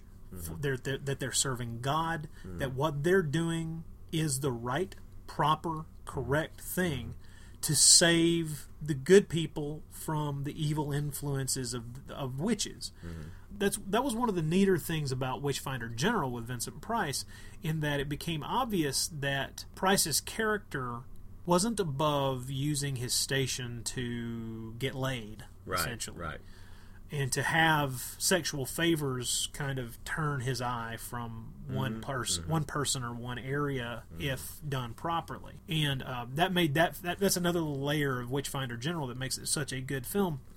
This it takes a different tack, Exactly. but is almost as layered and oh, as Oh, sure. complex Yeah. in the way it portrays these characters. Right, because you get the feeling from Vincent Price's character, Witchfinder General, that that was that was not the first time that was common practice for him. On the other hand, with these guys, you feel like DeFosse's never faced something like this before. You don't get the feeling these guys go to t- each town and and extract sexual favors for women from women. You know, you feel like DeFosse's never faced this kind of challenge to his uh, to his his purity, you know, or to Yeah, his, to his- pri- to his his- piety. Yeah, yeah, his so- piety, his way of looking at himself as a as a quote unquote good man, because uh, it seems that once he gives into that later on, which we'll get to, it he he never feels it, it never he it, it's almost as if he can never really fully recover. Right, right. It, once that stumble is made, he, he's never pure again. He's never what he thought he was. Right. Madeline is talking to Mabille again. Mm-hmm. Catherine's telling Mabille about the the nightmares that uh, Catherine's been having. And as an aside, there's a neat little bit in this scene between uh, Madeline and Mabille where Madeline tells why she sympathizes so much with Catherine. She apparently lost a lover in a very similar fashion sometime before, Mm-hmm. uh, and I'm assuming that this would get, be yet another you know secret lover situation. Right. I think all of these women are, are victims of, of cruel and harsh fate. I know that the, the talking about the 16th century and this particular this particular situation, and we'll probably get into this later on, but women didn't have a lot of power, and they were really very much at the the mercy of whatever the men wanted or whatever fate kind of doled out to them, and whatever the men didn't want, they kind of were left with. It's it's it's very interesting that Madeline we get this little extra little bit of insight into why Madeline feels so much Yeah. for Catherine's situation. Not just because she loves her and she's a she's a dear friend, but that they both have suffered now in a very similar fashion. Well, and it's often been speculated that the persecution of witches, uh, a lot of what motivated that was a, a jealousy of the power that the midwives did ha- exert Yeah. and influence they did exert over the, what went on in the village because of their, their perceived ability to heal and how much connection they had. So, so they were pursued, persecuted as much for that than to feel like they really had supernatural powers. True, true. Now Mabille says that uh, she can help. She can help Catherine to see this assassin's face in her dream with the help of her master who lives below. Mm-hmm. So Mabille really does believe in this this mm-hmm. whole worshiping of Satan thing. She really mm-hmm. buys into the whole thing, and also believes in this dream. She believes that this dream is telling some some form of truth, and says, you know, bring Catherine to me. I'll I'll help her find a way to essentially visualize this man's face. Right. Now we have another scene between uh, Emile and Armand. Mm-hmm. Uh, they're playing chess. Armand explains that Catherine has been a good deal better uh, since the magistrate talked to her. In other words, since DeFosse talked to her. And Emile notes that uh, people have, well, they've kind of gone crazy a little bit. Yeah. They started turning in every woman in town. I mean, it's to the point where Mhm. any woman of any age is being called a witch, being branded a witch. And Emile is getting more and more vehement in his dislike of this situation and Yeah. his anger at DeFosse. He calls him a fanatic and says he's dangerous. This will one day be a shameful legacy for our children. Now, that line, that line right there sums up the entire situation. I mean, it really Yeah, is. I yeah, mean, yeah. he's right. I mean, this is this is of course you know a 20th century man writing a bit of dialogue for Right. a 16th century man, but it's a beautiful piece, and, he, and he's absolutely right because in any horrible situation like this, as we can see in our current times, Mm-hmm. as things go completely crazy, there are people who are standing there going. I can tell you this is not a good idea. Yeah. yeah. And that's Emile. He has no power. Yeah. He has no way to affect any mm-hmm. change. He can't mm-hmm. do anything to stop what's happening. But he is standing mm-hmm. on. He is standing there, looking at Caesar, going, Yeah. "Beware the Ides of March." Yeah. This is not good. and and the character of Emile is that there in a lot of ways that was that that could have gone very wrong to have a character who basically openly states several times in the film the Yeah. themes that the writer is trying to get across but it works with this character uh, the way the dialogue's written I felt like because there's several times when Good I tried to analyze it thought to myself you know is this character uh, is this hurting the film in a way with him saying so much that's obviously stating the themes but I think Well, it's I because don't think the- he. I don't think he overstates it though. Exactly. That's it. He doesn't overstate it. That's why Yeah. you know it could have gone right, but but he's just perfectly dialed into what he says. Is fits with his character. It's believable. And it's not necessarily just like we talked about earlier, bashing you over the head with the theme. You know, he's, he Yeah. states it, but very eloquently. Uh, very well written dialogue. Well, the um, the actor in question, the man who plays Emile, Mm-hmm. uh, his name is Eduardo Calvo, spelled C A L V O. A long career in film. He was in I Hate My Body too, by the way. Oh wow, geez, that was like, gosh, that was that was like a bridge too far or something, or just like every every, every star-studded cast. actor, every Spanish actor in the world was in the film. Um, I'm obviously going to have to show you. Maybe we'll do a podcast on "I Hate My Body" completely outside of the Uh, Nash. we may have just for the to. We may have to. But Uh, uh, he was in "Devil's Possessed" with uh, with Naschy before this. Mm-hmm. Did I see he was Disco Disco Rojo. He was in The Mummy's Revenge. He was Sir Douglas Carter. You know, he looked familiar to me. Uh-huh. I swear, I felt like God, I've seen this guy somewhere before, but he was Uh-huh. okay. Well, he's dubbed by a different person in this Oh one. He well, also- well, yeah, you can never tell by that. Uh, but wow, He played. He plays Doctor Philippe in uh, House of Psychotic Women. He was Jesus, in. in Curse He was the in. Devil? He was. He's in Curse of the Devil. He was also in Cutthroats Nine. as as was uh, Emma Cohen, also from Horror Rise from the Tomb. So that was basically a Naschy stock uh, company there in uh, in that film. Um, Uh, she was. She was in uh, Franco. Just Franco's Rites of Frankenstein too. wow, interesting, very Yeah, interesting. yeah. good He actor. He, he plays this character great. He's he's really good in this, and it, and it did make me want to learn a little bit more about him. Yeah. Uh, he was in a number of films. He apparently passed away in 1992. Uh, he was in Human Beasts later on for Naschy. He was in the film Paper Heart. He was in Pedro Almodovar's Women on the Verge of a Nervous Breakdown Oh, in wow. '88. But yeah, apparently he passed away in '92. Did Hmm. uh, he ended his days doing uh, a lot of television work, although he interspersed it with film work. But Okay. yeah, a really good actor, and he plays this role very effectively. I just I, I can't go I, I can't praise the cast of this film enough. There's not a weak link anywhere. Mm-hmm. I They do a fine fine job. Next, there's this amazing scene where we see what Emil was talking about, where it appears that just about every woman in town is being turned in. Where we see a husband turning in his wife, and Very nice twist in this scene, though. yeah, as the well, yeah, as the as the the wife is being dragged out, the the grandmother who's there like holding and comforting their child starts yelling at him, and they they do find they tear the place apart and find find voodoo these dolls. voodoo dolls where they where where somebody has obviously been doing something, and it turns out to be the grandmother who they then haul away as well. Yeah, yeah. So it's it's kind of like you know, with each scene, like you said, the hysteria is growing. You know, these, Yes. these people are becoming more unhinged with every with each scene, and the battle lines are being drawn in this village. And so it's very interesting twist on that is like, yes, the innocent woman's dragged away, uh, but then you you find that that someone else in the household has actually bought into the, the Has bought into as, stuff, as a yeah. way to combat these guys, and so. These, But but it does no good because now it's obvious that both the wife and the grandmother are going to die. yeah, and I, I got the There's impression no the way child getting- too. nobody they dragged away the child too. No, I got yeah, the nobody's was, nobody's getting out of It's this. like you know, you know, way to go, Dad. You know, you just uh, You just, just, got your family off. You just dis- one- you just destroyed your entire family. Good job, buddy. Hope you drink yourself into a coma because Yeah. that's what it's going to take.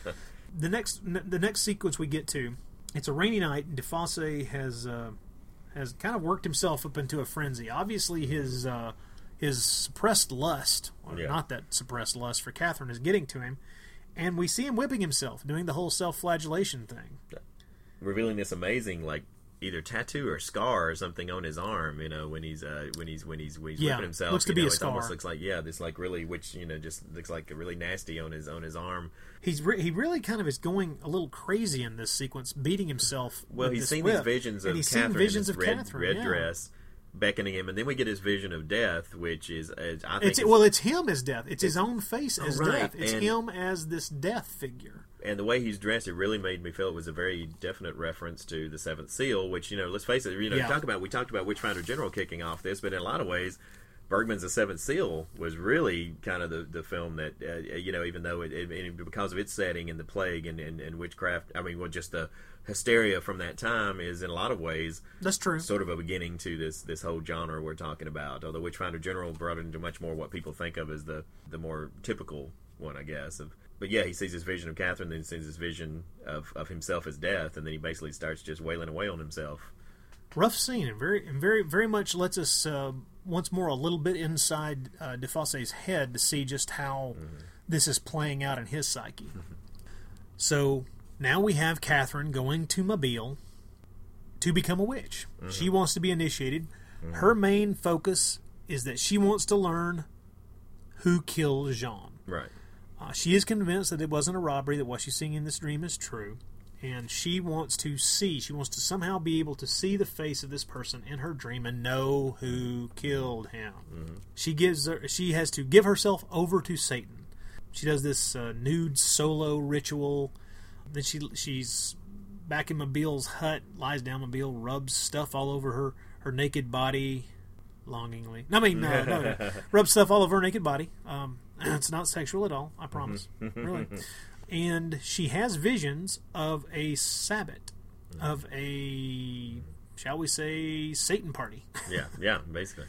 uh, presided over by a devil who marks her on her face, scratches her face, and she kisses him, and this is her vision. Her, I can only refer to it as a delusional vision, a hallucination of her initiation into the worship of He who lives down below. Right. Very effective, very interesting. Mhm. Uh, also intriguing in that this is the only sequence in the entire film where you can see that it's a set. Yeah. You can see the edges Yeah. of the set. Everything else in this film is done very realistically. Very really, so. really good sets. Yes. Great. Uh, good location filming, very realistic on, in every way. Mm-hmm. But it's as if there was a, a distinct decision to make this look like what it is, which is Mm-hmm. a uh, well a, a hallucinatory vision. Mm-hmm. Mm-hmm. Very interesting. And then, of course, when she, you know, when she wakes up, the dream she has, you know, has the slashes on her cheek. No, she doesn't. it's like that's what you think. It's what you think you're going to see. But she does not. Nice little. Once again, now she keeps playing us along on this. That's what you think you're going to see uh, when she wakes from the dream. No, she does not have the scratches on her cheek. Correct. Now, at this point in time, DeFosse starts inquiring as to who would be the guardians of the two sisters, Catherine and uh, Eva- Elvira, if their father passes away. Because their father's getting up on in years, and his health is apparently not that good. I mean, when we're first introduced to Emil, I mean, he's using leeches on him, so the man's Yeah, health is not in the best. yeah. He's he's not in, he's not in great health, and um, he learns that Emil is the man who Armand has named to be their guardian if he if he is to die, and he doesn't seem to think that's a particularly good idea. And How does he put it? Uh, I will speak to him. I will speak to your father. Yeah. When he refers to Emil, he's like, uh, he says something to the effect that uh, he has ideas that are unconventional or something like that. He says in a Yeah. subtle way, you know, uh, uh, that yeah, but he's he I forget exactly how he phrases it, but he doesn't think Emil. He thinks Emil's a little too radical for the, little too radical for the to be the daughter. He likes to use his thinking. He does. He does. Yeah, he likes to think things through, and that just ain't a good idea. We see now another ritual. It's obvious that Catherine is going through a series of rituals to initiate herself completely into the mm. worship of the one who lives down below. This one, uh, she's she swears to serve him faithfully, and as Mabille says, he will reveal all. In other words, mm-hmm. once you've gone through the, this ritual, mm-hmm. you will be able to see this person in your dream. And in this vision, she sees, well, she sees Paul Naschy as the devil. She sees mm-hmm, what would be mm-hmm. DeFosse as the devil in this foggy room. Mm. There's a human sacrifice. The throat of a girl is cut, uh, blood caught in a chalice for them to drink. And the devil says to her in this vision, You are now my living altar. Mm-hmm. Nice vision, really. Yeah. Yeah. Well done, but once again, obviously a set. These visions of her look, these visions that she keeps having are very stylistically different looking Mhm. from any other sequence in the entire film. Kind of reminded me of uh, uh, the dream sequences in some of the uh, Corman Poe films. The, the way he would film Correct. his dream sequences kind of had that sort of. That's exactly what I wanted to mention. Was that this reminded me a lot, specifically, of the uh, the dreamlike sequences in, say, Mask the Red Death. Yeah, yeah. But yeah, in all the Corman Poe films, Mm-hmm. uh, very nicely done. Had that kind of unrealistic look. Mhm. Uh, I want to say the image looked a little undercranked at times. It looked a little dreamy in Mm-hmm. Yeah. in the movements. And at this point, the girl's father is on their is on his deathbed. Mhm. So on his deathbed, their father, the girl's father, signs away their guardianship to DeFosse. Uh, he obviously thinks this is a good idea. He's a bit gullible, and hey, people on their deathbed they believe all kinds of idiotic crap, right? Catherine, your father's very sick. He wants to see you. I'm talking to you. Father wants you to see him now. Emile is no longer our tutor. The magistrate convinced Father that he's the one who should be in charge of the hacienda and us. Don't worry about it. That man won't be able to do anything to us. My master will protect us. The judge will be destroyed. In fire. Nothing will be able to harm us. Catherine, I'm frightened. If the judge finds out what Madeline and you are doing. When I fly during the Sabbat, and when I see the entire earth beneath my feet, when I am able to change the weather just like that, and when I realize I'm in control of it all, everything, what a feeling that is. In the Sabbat, my skin, my insides delight in pleasure. Everything is permitted. Our great master is generous, and he rewards all those who serve him well. Elvire, say that you'll come. You just have to. This is where we see Mabille once again instructing Catherine on uh, how to kill crops, how to make women barren, how to kill livestock, uh, all the good witchy stuff that you need to know how to do. Um, but Catherine just wants to know when will I when will I be given what I want? Mabille, Mabille gives Catherine a potion to take before she goes to sleep on the night of the first full moon.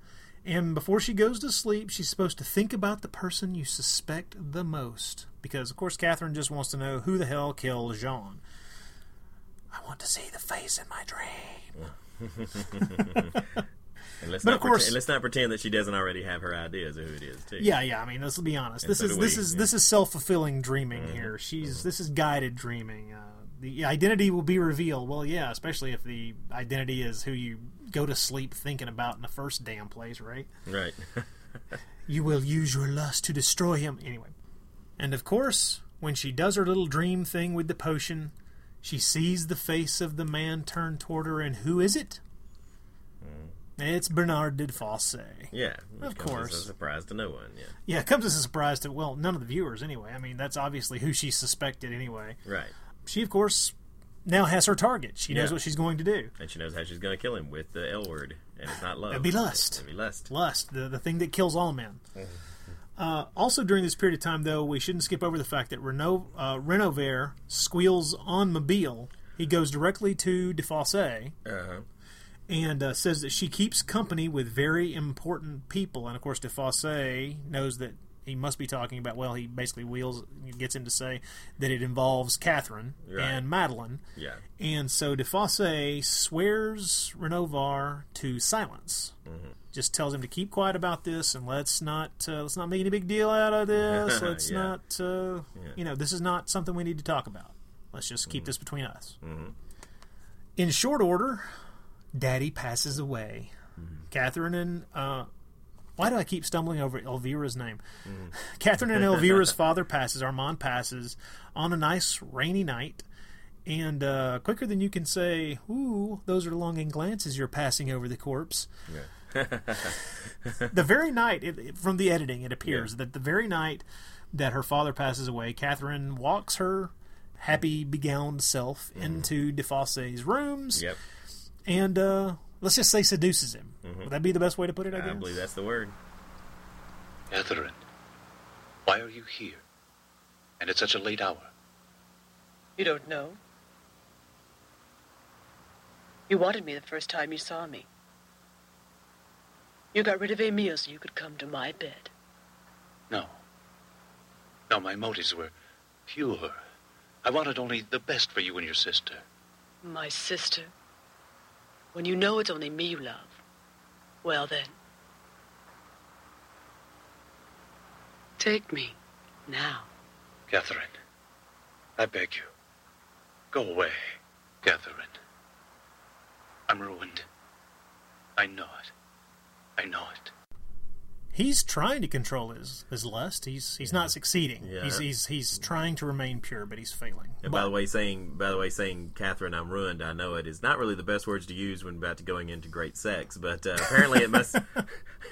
Oh, you although, it's great sex. although probably it's something that all uh, you know we all think somewhere deep inside us before he's just I'm ruined. I know it, I'm but ruined. I'm going to jump in and enjoy this anyway. You know, and well, and, uh, I mean, yeah. let's let's be honest. If you're Yeah. going to be ruined and you know it, Hey, there's you better go ahead and enjoy what's happening right now. Exactly, I mean, and he obviously does because he comes back for more. But we'll get to that. Well, Uh, we'll but anyway, that. so yeah, so right after the after, after she is seduced DeFosse, we then switch to Renover talking to Elvira. Uh, she's kind of doing usual chores, which is mostly what we all see these women uh, doing women uh, doing, when they're yeah. not, you know, when they're not being tortured, they're doing chores, everybody. And and Renover's sitting there, basically gloating, letting us know that uh, Mabille the witch has been apprehended and uh, is scheduled for execution. It's El- Elvira doesn't seem very happy about this, but also it doesn't. It's not something that seems to affect her. I mean, Elvira Right, has never had any hasn't really had- interactions with her, so yeah. And she's pretty much been the wide-eyed innocent through all this. And so, as far as we know, she pretty much buys the party line, basically uh, given out by DeFosse, and she's pretty worried about the soul of her sister. she kind of gets into a conversation with, with Renovar and accuses him of turning Mabille in, and he denies it. And he then he kind of just goes a little berserk. I I I hate you all. I mean, he's he's, he's talking about hating all these women. Well, which well, he's he basically what he says is a pretty key line to understanding his character. Is he says that uh, he wouldn't turn uh, he he wasn't interested in, in turning Mabille in because she's an old woman. He likes to see the young women burn.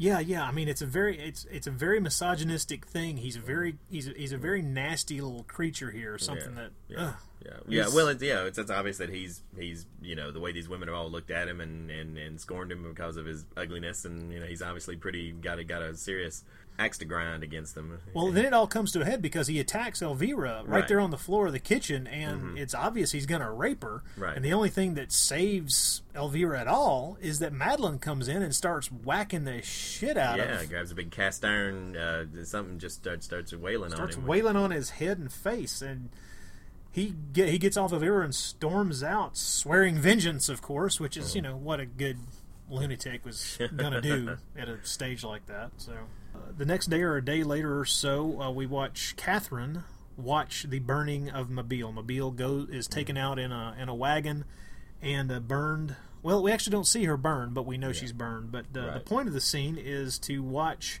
Catherine on a hillside looking over the entire situation and praying to Satan for the strength to kill them all. Now, that night, Madeline talks to Catherine about how Mabille surely had no power. Yeah, yeah. Madeline's Um, starting to realize that. Yeah, yeah. Madeline's starting to realize she she couldn't have had power herself, or she'd have saved herself. I mean, Right. she wouldn't have let herself. She wouldn't have you know succumbed to this, right? And I'm sorry I brought you to her. I'm sorry. I'm I, I'm ob- I was obviously wrong.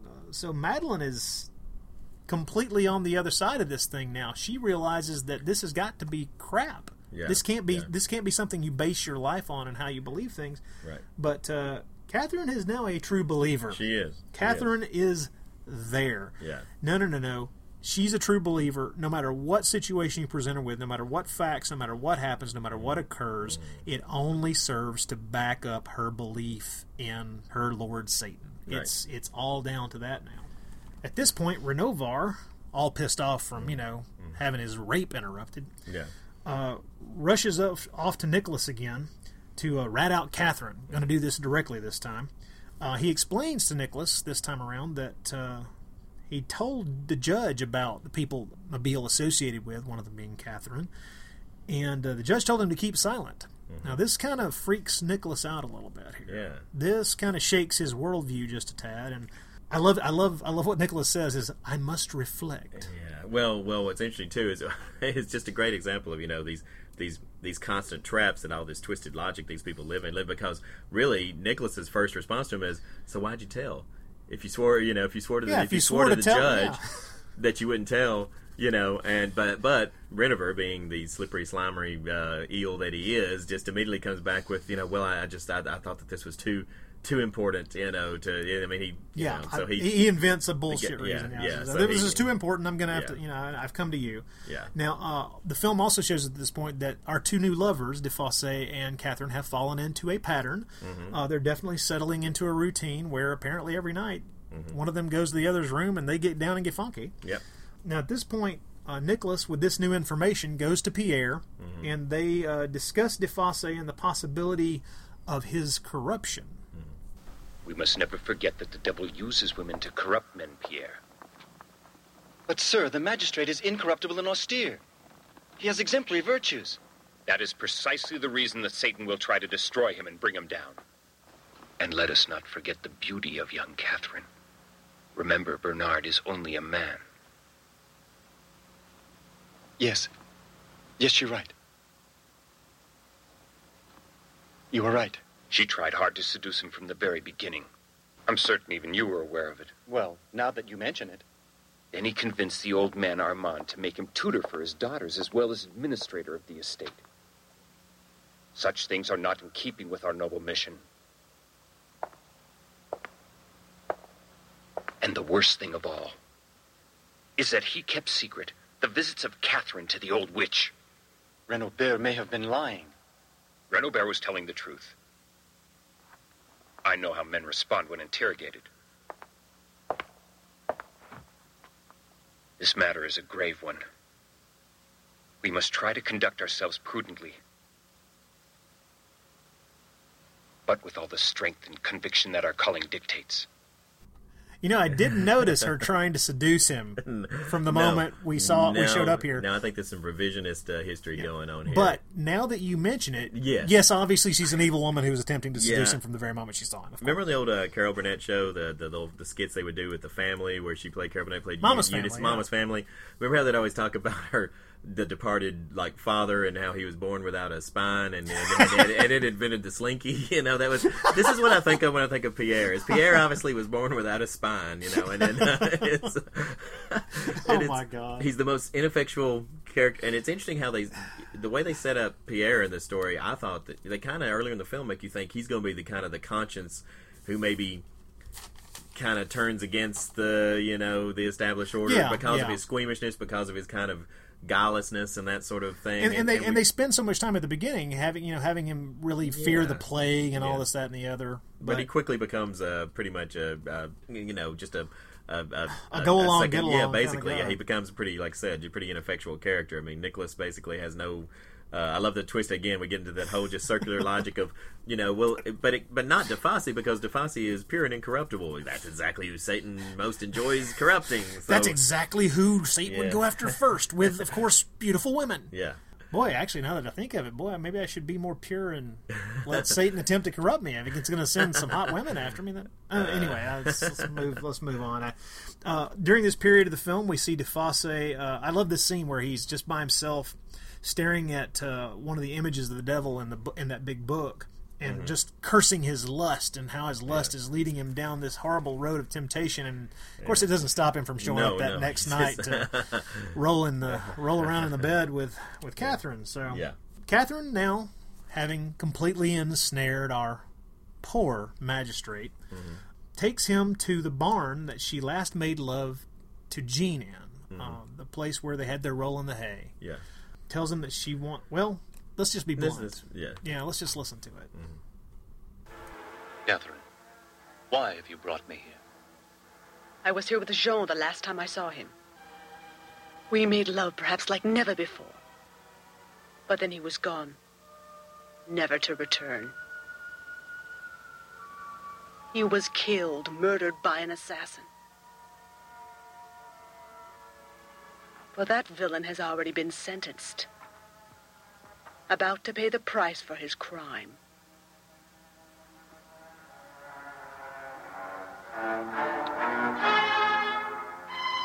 Today I want you. I want you. I want you to make love to me here. Here in the same place that Jean made love to me the last time we were together. Are you afraid, magistrate?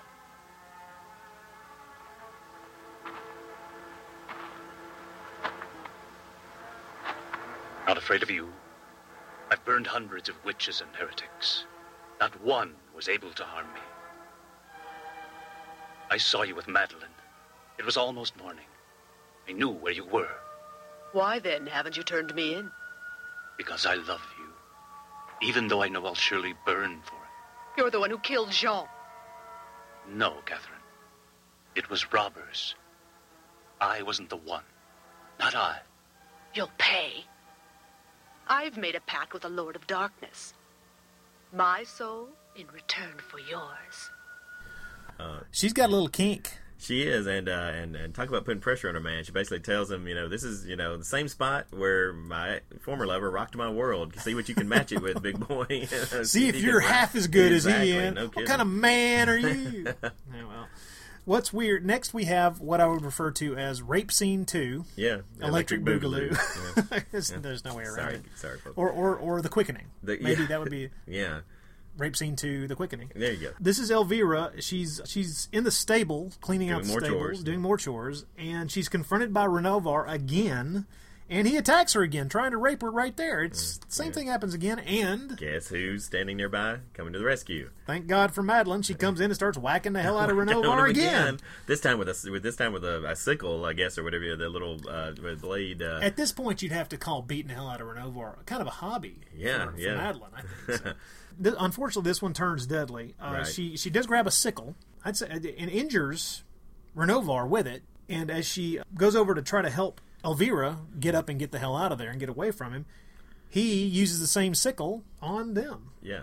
Here, here's the weird thing about this scene, and it was it was one of the one of the few times in the film that I, I thought the editing or it was just a little oddly filmed is because Elvira's dead, and but it's hardly seemed like he's done anything to really kill her. I mean, yeah, yeah they were Yeah. struggling over there, and I guess maybe he was supposed to be trying to strangle her, but after he stabs uh, Madeline in the back, after you know, like you said, she wounds him in the gut, and then he grabs the sickle and stabs Madeline in the back and kills her. But we see that.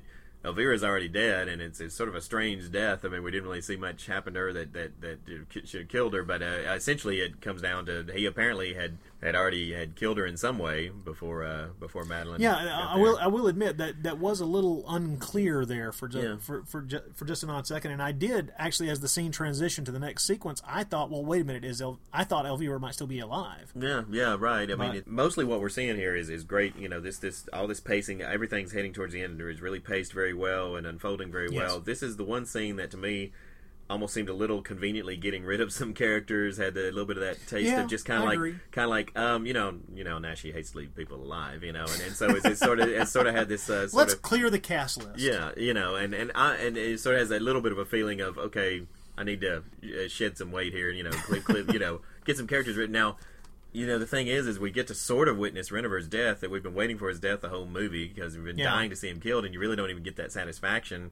He does die, but off screen, you know, he kind of staggers out with the wound and still manages to do even more damage before he, he dies because, as we find out in the uh, next scene, uh, he's apparently gets to uh, uh, sign off on another deposition Yeah. before he bleeds to death. You know, apparently Nicholas sort of like had the paper and pen in hand while his gut, while, While his are guts are, flying sort of you know seeping into the floor. He sort of handed him a say, "Hey, could you sign off on this? Because we're going to go after our man Well, DeFosse." now we don't know necessarily. I mean, he may have already he may have signed off on this stuff before he went True. and, and, and attacked before the before the second rape scene. And hell, we don't even know how much DeFosse's making all this. I mean, doing fortunate. I mean, not DeFosse, but Nicholas may be adding to this himself. You know, it's, it's, I don't it's, know. we don't, don't- know I- Nicholas's motivations. I mean, it's which I like. Well, I mean, that's very true. That's true because there is a question of his motivations, as Right, as, right. as DeFosse says in a moment. Yeah. Uh, well, Nicholas presents Renovar's signed testimony to our judge, Mr. Yeah. DeFosse, Mhm. and uh, basically lays it all out in front of him and says, you know, you're you're going to prosecute her. You're going to prosecute Catherine. Mhm. He's trying to resist, and and Nicholas is t- says to him, you know, your attitude is out of character. The matter is clear. He's now obviously very tortured by memories of his actions against all these other women. Right. One has to feel just what's going through what's going through his mind is just just this torturous mess of of of a. This has got to be hell on earth for him because now it's all coming home to roost. All the Right. chickens are, are definitely landing on Yeah. the line. Yeah, he doesn't really have much choice but to have Catherine Have, brought yeah, in have and- Catherine brought in, Mm. and they go through these the witch test of sticking her with the pin, Mhm. trying to find the uh, the devil's mark, Mm. and of course, eventually they do find a spot where she doesn't react when Mm. they stick the pin in. so, well, guess what? So would anybody, Yeah, folks. yeah. But she completely confesses and names Bernard as her cohort. Mhm. Yeah, this is obviously what she'd been waiting for. You know, it, it, Yeah. it wasn't the sex that was the attraction. The attraction was getting to this moment where she would be brought in front of him and could denounce him in front of everybody and, and, And him. she takes great glee in doing it. Yeah, yeah. Uh, she at this point, Nicholas produces. Well, Nicholas and Pierre produce this chest of evidence found in found in DeFosse's room and confront him with it. Here's the contract you signed with with hmm. His Satanic Majesty, and here's all this other stuff in here. And of course, it's stuff we know by now has to have been planted in his room by Catherine. Right, right. But DeFosse by this hmm. time is just hmm. like, okay, you know, whatever. Yeah, he's, he's pretty resigned to it. He's resigned. He's he knows it's over. Here, as we said, uh, just DeFosse's pretty much realized the jig is up. And he says something to Nicholas. He says, "Congratulations, Nicholas. You always coveted my position." And Nicholas doesn't even, you know doesn't even flinch. He just says, "No, I, I that's not true." And then uh, we see that DeFosse thinks about it a little more and just says, says to himself, Catherine. You know, he realizes that really it was Catherine that planted the stuff in his room, and, and his heart he knows that. He's almost like he's trying to deflect the blame to Nicholas, uh, almost not, not wanting to admit just, just how much he had totally been played, but but really, you know, he, he has to realize that he, he does realize Well, that it was and- and Catherine, and, and you, could see how Nicholas may have coveted his position, but there's no evidence in the film exactly, that he did it all. exactly. Yeah, we never see any any evidence that he doesn't believe completely in, in, in, in what they're doing. They're just as Pierre did, and just as DeFosse did. You know, no matter how twisted they are, they actually believe in their. I do think that all three of them do truly believe in what they're doing. They are they're honestly devout in their beliefs. Next, we see Emile speaking to Catherine in her jail cell, explaining to her, trying to convince her that, you, saying to her basically, you didn't see any of the things you think you saw. You didn't do any of the things that you think you did. It's it's stuff that you saw that you wanted to see. The potions, all this, this you convinced yourself of it. These dreams you had, none of this was real. But she's long gone down the crazy hole. She's uh, she's a true believer. She is completely convinced, and she's sure that Satan will not let her burn. She's gone, mm. buddy. Catherine, you've never gone to the Sabbat, never adored the devil. You are not a witch, and your powers are not extraordinary. You are only a poor girl, persecuted and tormented solely by your own fears and, and by your own frustrations. I flew high above the stars. I danced at the Sabbat. When you imagined you were flying, you were sleeping in your bed. You never really left the room. And Mabille and Madeline never flew. They were just two poor, unfortunate, hysterical women. I saw the judge paying off the men who killed my Jean. You only saw the things you thought you wanted to see. Those oils from Mabille or from herbs were served to create dreams and fantastic hallucinations. I am my master's child. He'll come to my aid. He would never let me turn to ashes. He says I am his. Yes, Catherine, may God be with you. Surgeon, your time is up. Let's go now. She ain't buying it. No. No. Satan's gonna save her. Yeah. She's gonna live forever. She's gonna fly. I do love once again Emil being the voice of reason, saying Yeah. you know these things she made these potions out of. They make you hallucinate. This Yeah. is not something that's real. Mhm. And of course, she's just like I say, not buying it. And now we get to the final scene. Yeah. Uh, we start the scene with Catherine already tied to a stake with uh, the wood piled around her, Right. and then DeFosse, Naschy, Mm-hmm. being brought out in a wagon separately, which I thought was kind of strange. This this to me is a director slash actor playing his death scene up as hard as he can Oh yeah, no no no doubt, no doubt. yeah. because he's his head's been shaved. They didn't shave the women's heads, no, no. uh, and he is brought out on his own. Mhm. I would, you know, honestly, logically, they would have brought both of them out together in the same wagon at the same time and strapped them to the to the stakes at the It's, same it's a curtain time. call, you know. Yeah, it is. It is. It's it's the director actors taking you know taking that last bit of you know glory as the film rolls to a to an end. It has a weird voiceover at this point during the film. Yeah, what does that say? I Remind, remember. can't. I can't remember. I can't remember. It's. But Catherine is very stoic. He prays to God for forgiveness. Mm-hmm. He's he's repentant.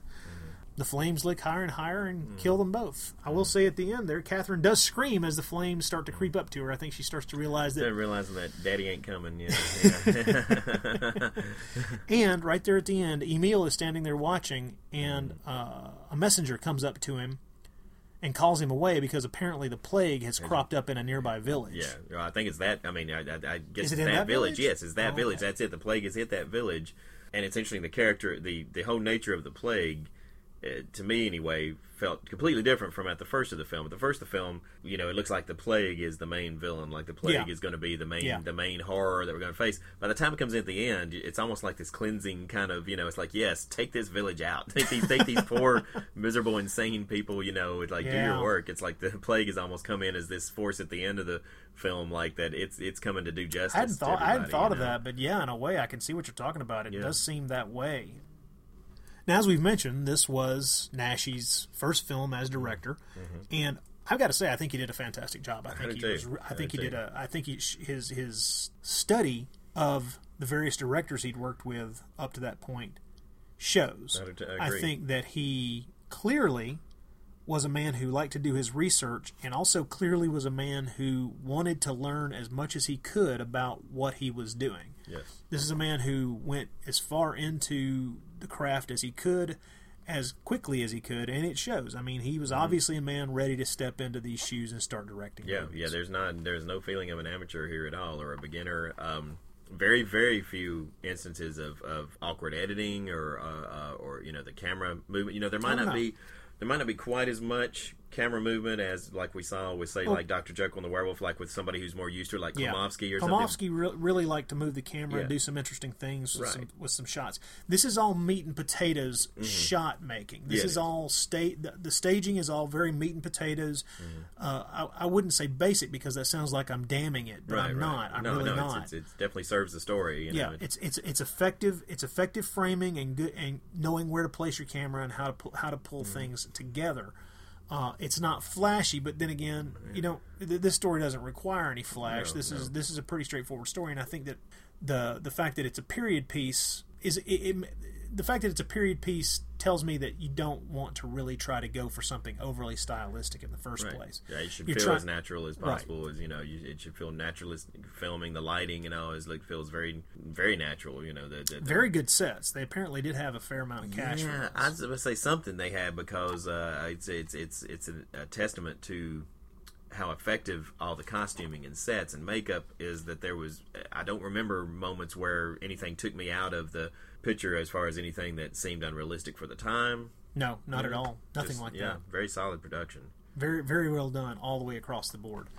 Now, in Naschy's autobiography, Memoirs of a Wolfman, he touches on this. Uh, he says, In 1977, I made my, de- my debut as a full fledged director by tackling a tricky subject, nothing less than the Holy Inquisition of the Roman Catholic Church.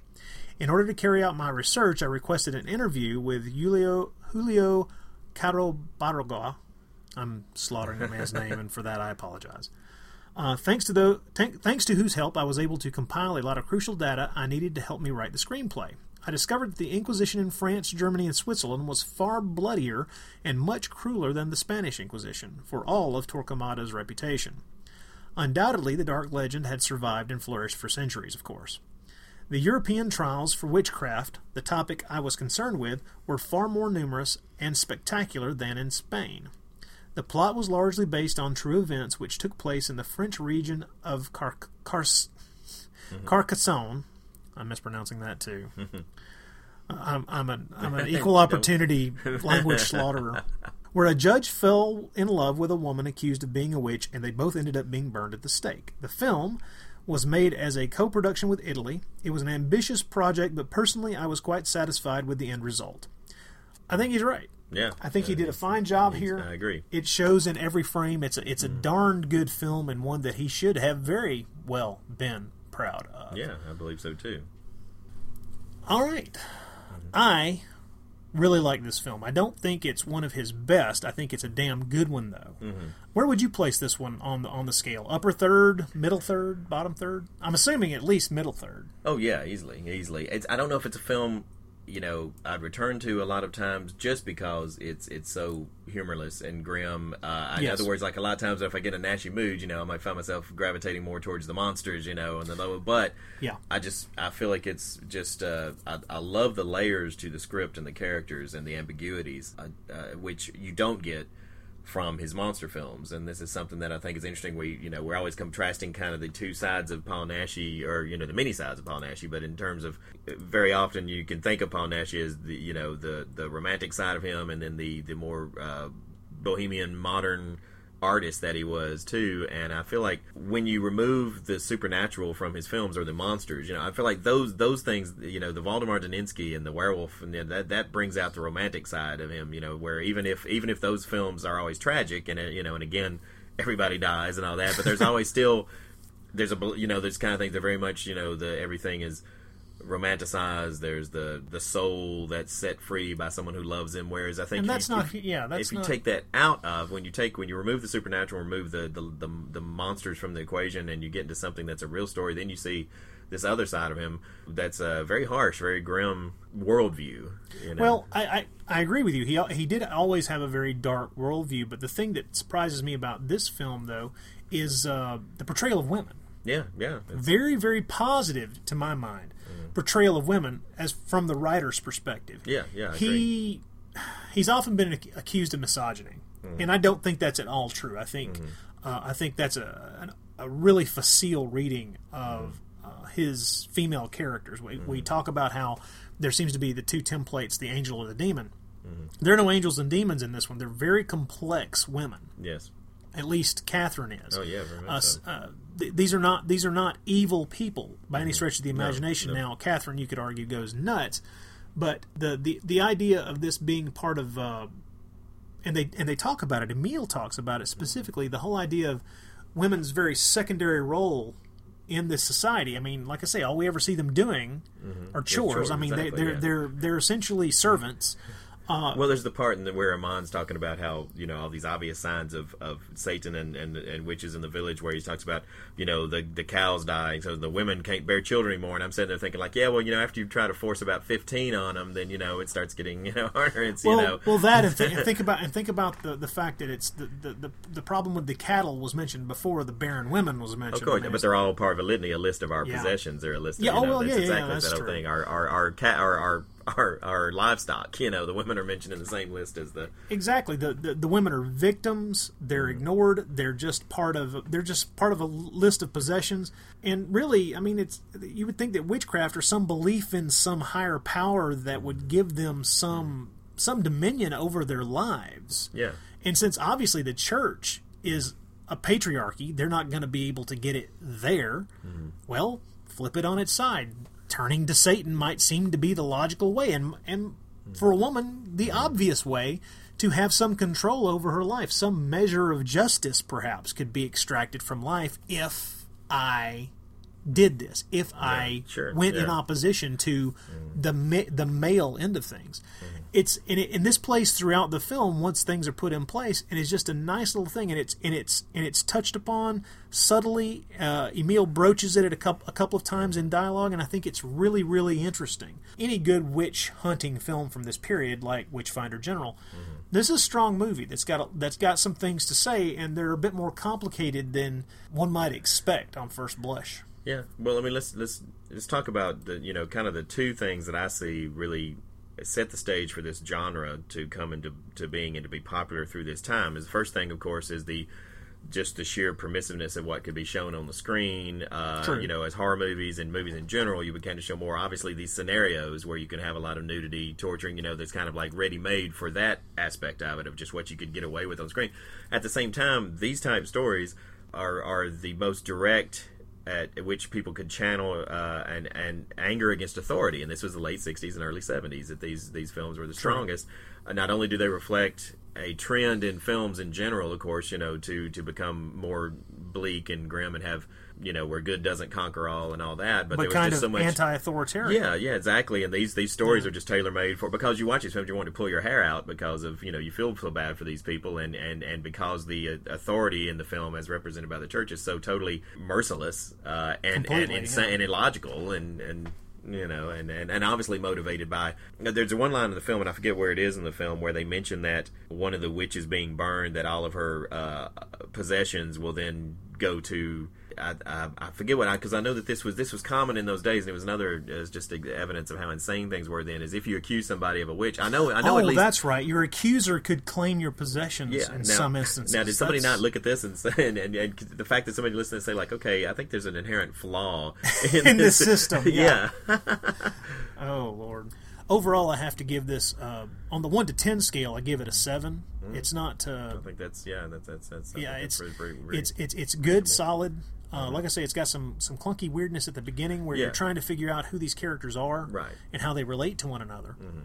But other than that, uh, once the film gets underway and once the, the plot is in motion, it's a tasty little film. Really. You're right. I don't know that I would necessarily want to revisit this one a whole lot. Although I will say, having watched this twice in just the past couple of weeks, it really did draw into focus just how well constructed the script was. I did true. love the complexity of it more on a sec- on a second viewing, especially, Mm-hmm. and I like the, the the the nice messy drawings of the characters. They're not paragons of virtue and they're No, not, they're not. demons. Right. These are complex characters, and I and I very much like that. It's a And, it's a good film. And i and in case you you know anybody listening, hearing us recount this plot and was uh, thinking we forgot something, is uh, if you're wondering if it ever revealed who killed Jean, no, No, which is a great know. choice. I mean, because honestly, once it became apparent that you know that it was not DeFosse, I really thought that we were going to get a little twist at the end. And that it was does going become clear that it's not DeFosse Right, right. when she confronts him with this And information. he's there's no, there's no. nothing in his face. There's nothing. He he honestly Yeah. didn't do it. Right. But she is so gone at that point that she's not gonna believe him. And I really thought that they were going to give us a last scene where you find or something where you find out that it was Renover that did it. And I love the fact that they still didn't even give us No, that. You never like know what happened. Who? Well, that's you- just it. I think that it the, That he the probably film was just- he was just killed by robbers, Yeah, that's like probably the truth. everyone thought. Yeah. It was just one of those horrible happenstance things. It, It's it's like I say, I, I, I do like this film. Its complexity, I like I like I like it quite a bit. Yeah. Good movie.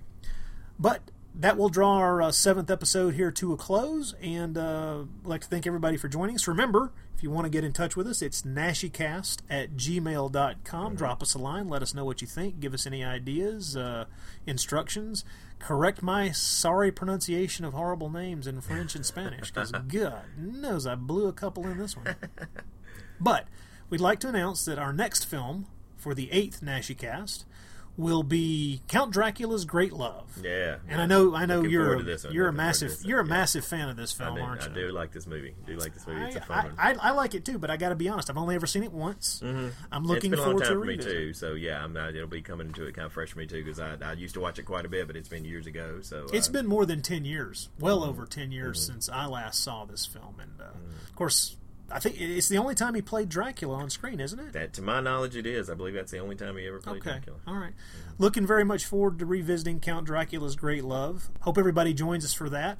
And remember, it's a oh, it's a Bloody Pit of Rod production. all right. oh yes, it's a Bloody Pit of Rod production, and boy, this time it has been a bloody production, It's a bloody nipple cutting. nipple tearing production. oh man! All right, folks. Thanks for listening. Tune in next time. Give us a give us an email if you drop us a line. Drop us an email. Let us know what you think. I'm Rod Barnett, I'm Troy Gwynn. and we'll talk to you again soon.